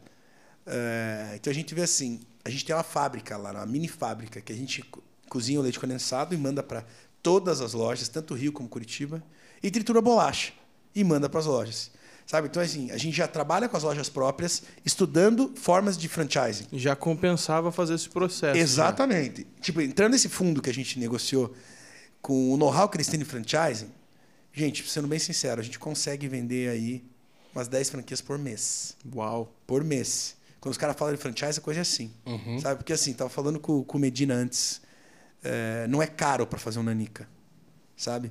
E no branding hoje forte que tem, um produto diferenciado, você consegue reaver o dinheiro em num curto prazo de tempo. Num, num prazo bem menor que se dão os- o resto das franchises, sabe? O negócio é só ser, é ser racional, sabe? É entender, viver o momento. E se dá, e se dá de verdade. Porque hoje em dia as pessoas contra, compram franquia para ter renda só. O cara, para comprar uma franquia do Nanica, isso eu vou estar à frente diretamente. Eu quero fazer entrevista com o cara e falar, irmão, é para você viver isso. Não é para te dar mesada. Se você viver isso, vai mudar a tua vida. Porque mudou a minha. Uma loja de 5,3 metros quadrados mudou a minha vida. Se você vai mudar, se você vai abrir uma loja de 30, de 50, hoje nós temos loja. A loja do shopping vai ter 35 metros. A loja de Curitiba tem 80. Pinheiros tem 50. Então você quer ter uma loja de 30 metros quadrados, que é a menor operação física que a gente vai abrir, tirando a de, da Augusta de 5 metros, já é seis vezes maior do que eu comecei e mudei de vida. Você também pode. Né? Só que você tem que trabalhar. Você vai ter que vestir a camisa de fato. E International Nanica. Sim. Rola? Sim, sim, vai rolar. É nosso sonho já, desde o começo é nosso sonho. A gente tem visto isso cada vez mais próximo. né? País piloto? Estados Unidos. Ali está É. mais encaminhado. Terrinha da, fran- da É. franquia ali, é né? a terrinha da franquia. Orlando, Flórida, ali, por ali, né? Miami.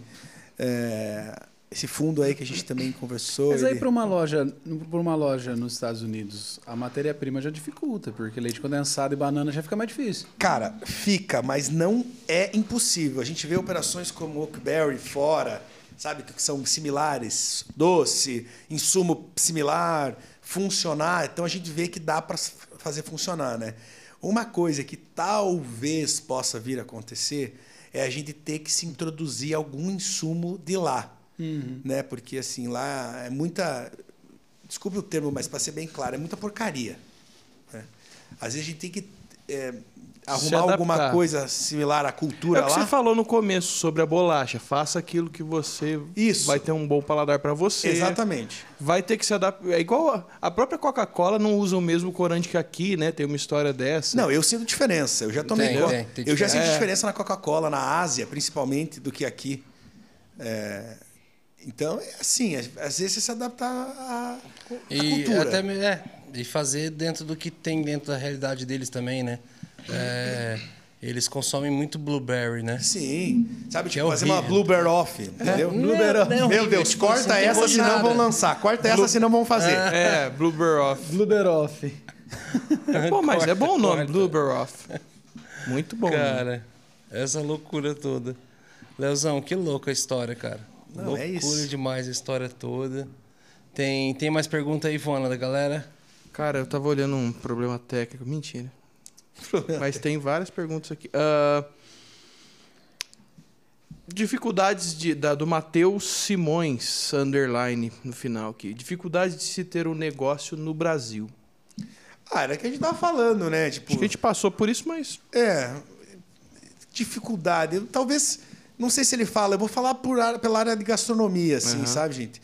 É que tá tudo muito saturado. Você tem que ter diferencial. Diferencial que seja a tua forma que você fala com o teu público, a forma que você serve, o, o preço. mínimo detalhe já é. O mínimo detalhe faz a diferença. É diferencial, cara. Dificuldade. É tipo- Ah, o bom e velho imposto, talvez é, tipo, seja. impo- o- imposto, tributação. É, esse sentimento de injustiça que o, o país é seu sócio, Sim. só que se quebra, só quebra você, né? Exatamente. Eu acho que não tem como. É, é muita dificuldade, não tem como nomear. Só que Aham. não, dificuldade não é empecilho. Né? Espero ter ajudado o Matheus aí nesse insightzinho. Aqui o, o Herbert Cardoso, underline, perguntou: pretende lançar candidatura para 2022 ou vai esperar 2024? Vamos lá, 2000. Não, cara. Parece que eu, como se fosse ao vivo, aqui não é ao vivo. Falou, pô, o cara tá por dentro da tua vida aqui. hein? É. Dá. É porque eu sou, eu tenho- eu sou bem relacionado lá no Paraná, né? Eu sou amigo de muitos políticos. Né? Não, cara, 2022 não, ainda não. Eu preciso me consolidar na iniciativa privada, porque eu não quero ser daquele político que depende do salário. Sabe? Não quero. Você não quer ir quero. para poder fazer, fazer algo diferença. acontecer. Exatamente. Eu ganho meu dinheiro na iniciativa privada, tá tudo bem, ter uma vida um pouco mais estável para não vir com lorota para Sim, cima de mim depois. Louco. Ó, e pra quem é membro, vai ter receita dando do Banoff aqui daqui a É. pouquinho. Verdade, cara. Vamos partir para os membros? Não, não, daqui a pouco. Tem uma última aí, Vou Léo. trazer spoiler para os membros. Quais são os planos aí para é, ou o que, que tá rolando futuro que você tem flertado, que você possa falar? Fala do teu negócio de pipoca Isso. também. Agora Isso. a gente, nós no Nanica ali, né? Você falou não um trouxe televisão ali, eu achei interessante. Quero pedir perdão. Quero O pedir... Vona vem cortando o fone, né, Desculpa. mano? Vem rasgando. Aqui tá de boa, eu tô monitorando. Então, assim, a gente tem a- no Nanica, né? A gente hoje quer. A gente quer conhecer novos negócios no segmento de doces, né? A gente quer empreender. Meus amigos brincam que eu quero me tornar o Willy Wonka brasileiro. Ah, muito bom. Só faltou o Eles me cabelinho, cha- Eles né? me chamam de Léo Wonka. Vou- Não, é bom que dá pra comprar peruca. Aí eu boto o chapéu e É peruca. chapeleira. E tem alguns amigos em Curitiba que me chamam de Léo Wonka, né? Então é assim, eu tenho, a gente tem estudado marcas de doce. É, a gente comprou 50%, nós na Nica compramos 50% de uma marca de pipoca.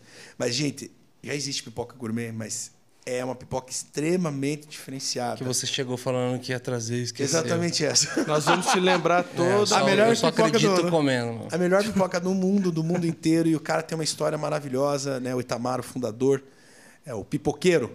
E é desde 93. Desde né? Eu tava- 93. Eu acompanhei É lá. aquela pipoca que, um, sei lá, uns seis meses atrás eu fui na, lá na Augusta e você me deu. Tava eu e o Isso, Felipe. É aquela isso, lá. aquela lá. É muito é boa exatamente mesmo. aquela, É Medina. Muito boa mesmo. E o cara era pipoqueiro no Jardim Botânico, o cara se reinventou na pandemia, velho. Que legal. Sabe, tipo, o cara vendia pipoca num parque em Curitiba, o cara se reinventou e o cara montou um produto extremamente diferenciado.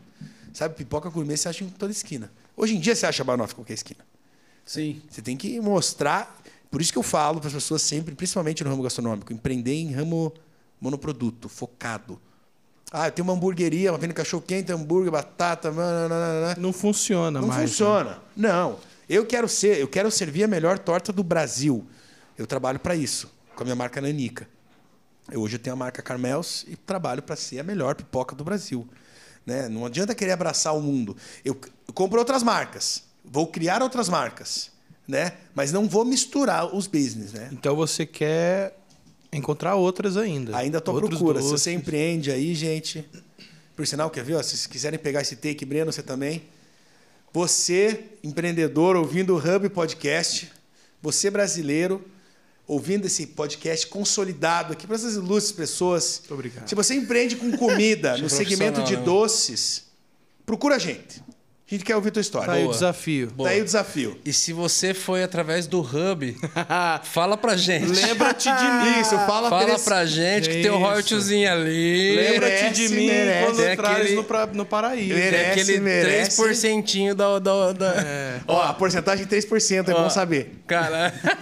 Ah, tá vendo, Bruno? Eu Como sei que é agora, mais. Eu sei agora que, você errou. Eu sei que você não o devia ter Royalties dado Network é porcentagem. maior, mas beleza. É. Cara, O lobby, lobby, lobby. lobby. Lobby. Mano, a luva, a luva. É, cara, me fala uma coisa. Porque o Nanica é, não é aquela. aquela uma Coca-Cola da vida que, tipo, reza a lenda ou o fato de que um cara tem metade da receita e outra pessoa sabe a outra metade, que ela é super secreta. Quem opera lá dentro acaba sabendo bastante coisa e tal. E já, e já aconteceu, se aconteceu, como é que foi pessoas que pegaram a receita de vocês igual e, e- e levou para fora e resolveu montar seu próprio negócio, por aí vai? Cara, a gente sabe, eu sei, sei de três pessoas que passaram pelo Nanica e abriram ou venderam consultoria. Mas, cara, acho que eu vou. Chegou a vender consultoria. É, vender consultoria para torta. Mas eu- uma coisa que eu falo para vocês é assim, gente. Eu acho que eu entrego um pouco de mim na torta. Acho que o Tito entrega um pouco dele na torta, né? E isso é, é incopiável. É incopiável. A forma que a gente vende, a forma que a gente serve, ela, ela é diferente. Então, independente da pessoa copiar, não é a mesma coisa.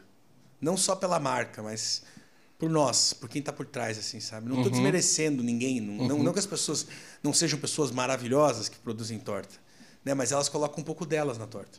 Eu coloco um pouco de mim.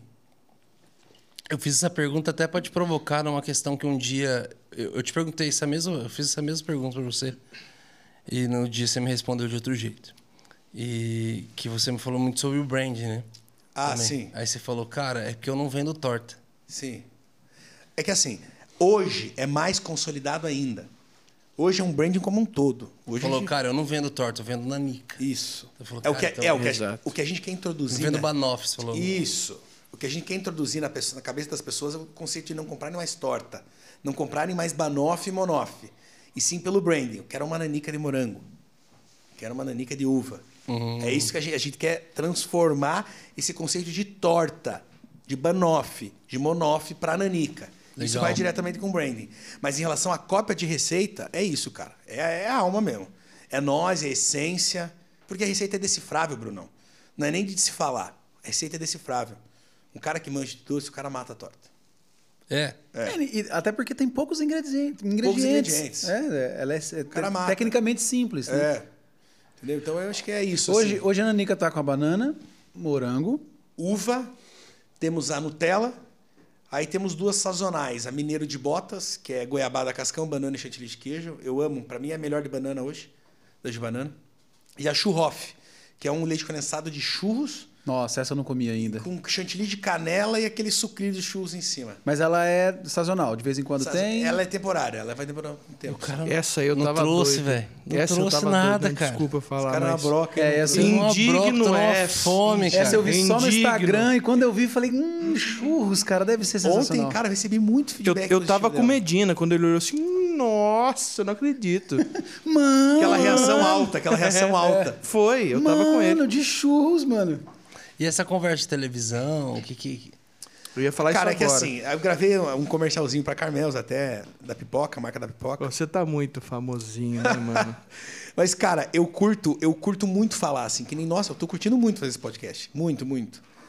E, cara, eu sou um cara que tem desenvoltura, assim, eu consigo, me lido bem com o desafio, sabe? Se eu, se eu sou confrontado, alguma coisa assim, eu desenrolo. E, cara, tô querendo, tô querendo ir. Então, se alguém tiver um programa de televisão aí também, vocês... tô chamando aqui agora, corte pra você. Se você trabalha em alguma televisão, me chama pra apresentar um programa.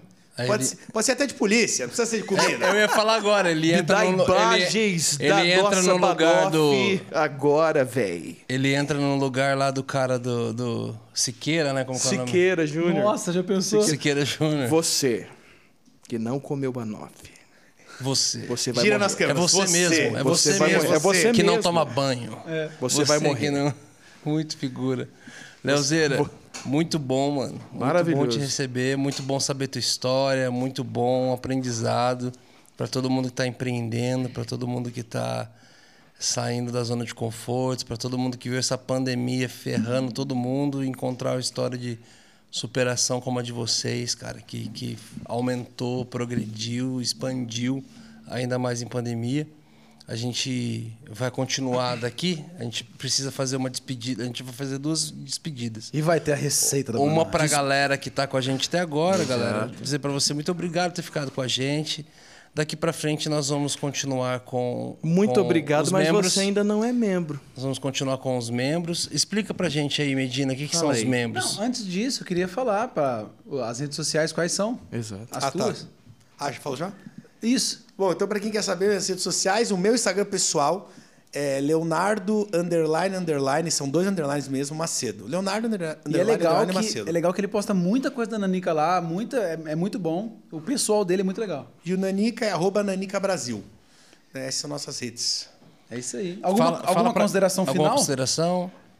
É, hum, deixa eu pensar. ah, não sei, não tem, mas é, É, a nóis. gente vai continuar com a galera. Nós vamos É continuar aqui. Então, para você que quer descobrir qual que é a receita, a fórmula mágica, Vai ter a nanica do Hub. Ao lado do inscreva-se tem um botão Seja Membro. Então você vai ter, além de ajudar esse podcast a ir mais longe, ajudar a mensagem que a gente está passando aqui a chegar em mais pessoas, você vai ter um monte de regalia, um monte de benefícios, inclusive esses de programas mais longos para quem é membro. Você sabe primeiro das coisas, você pode mandar sua pergunta junto com seu arroba ou sua marca para Exclusiva. gente para a gente divulgar aqui. É, você vai ficar sabendo quem são os convidados, fotos de bastidores. Cara, é só vantagem. Então, seja membro, não perde tempo. E se inscreva nesse canal, mande para todo mundo. Se inscreva no canal de corte, que quando a gente bater 100 mil inscritos no canal, a gente vai Isso. fazer o nosso primeiro programa ao vivo. O grande Hub ao vivo e é tão você, esperado. E é você que vai escolher o convidado do programa ao vivo. Ou os convidados, né, Brunão? É. o Brunão tá Surgiu querendo uma A fazer gente tá querendo fazer. Ó, um o Léo o. Léo é uma boa vir, né? Os gordinhos tava O Léo é conversando. uma boa Tô me sentindo honrado. Ó Estarei aqui. É porque é o seguinte, o ao vivo, é, assim que a gente bater 100 mil inscritos nos dois canais, no corte do Hub e no Hub, nós vamos fazer o primeiro ao vivo. E aí nesse ao vivo eu até dei a ideia pros caras, falou, pô, a gente podia fazer um churrasco, né? A gente tava falando sobre Durante churrasco, a- na verdade. o, o coisa tal, falou, cara, e pô, um churrasco, uma banoffee depois. Estamos em casa, já tá certo. Aumentamos aí. Já estamos aqui firmando esse. Nós estamos mais afim do que nunca de termos 100 mil Trocar umas inscritos. ideias aleatórias, vamos, vai É. ser legal demais. É Mas então é pampeiro. isso, meus amigos. A gente fica por aqui e continua agora para os membros. É nós, estamos juntos. Forte Junto, galera. abraço. Abraço. Valeu, valeu, galera. Valeu.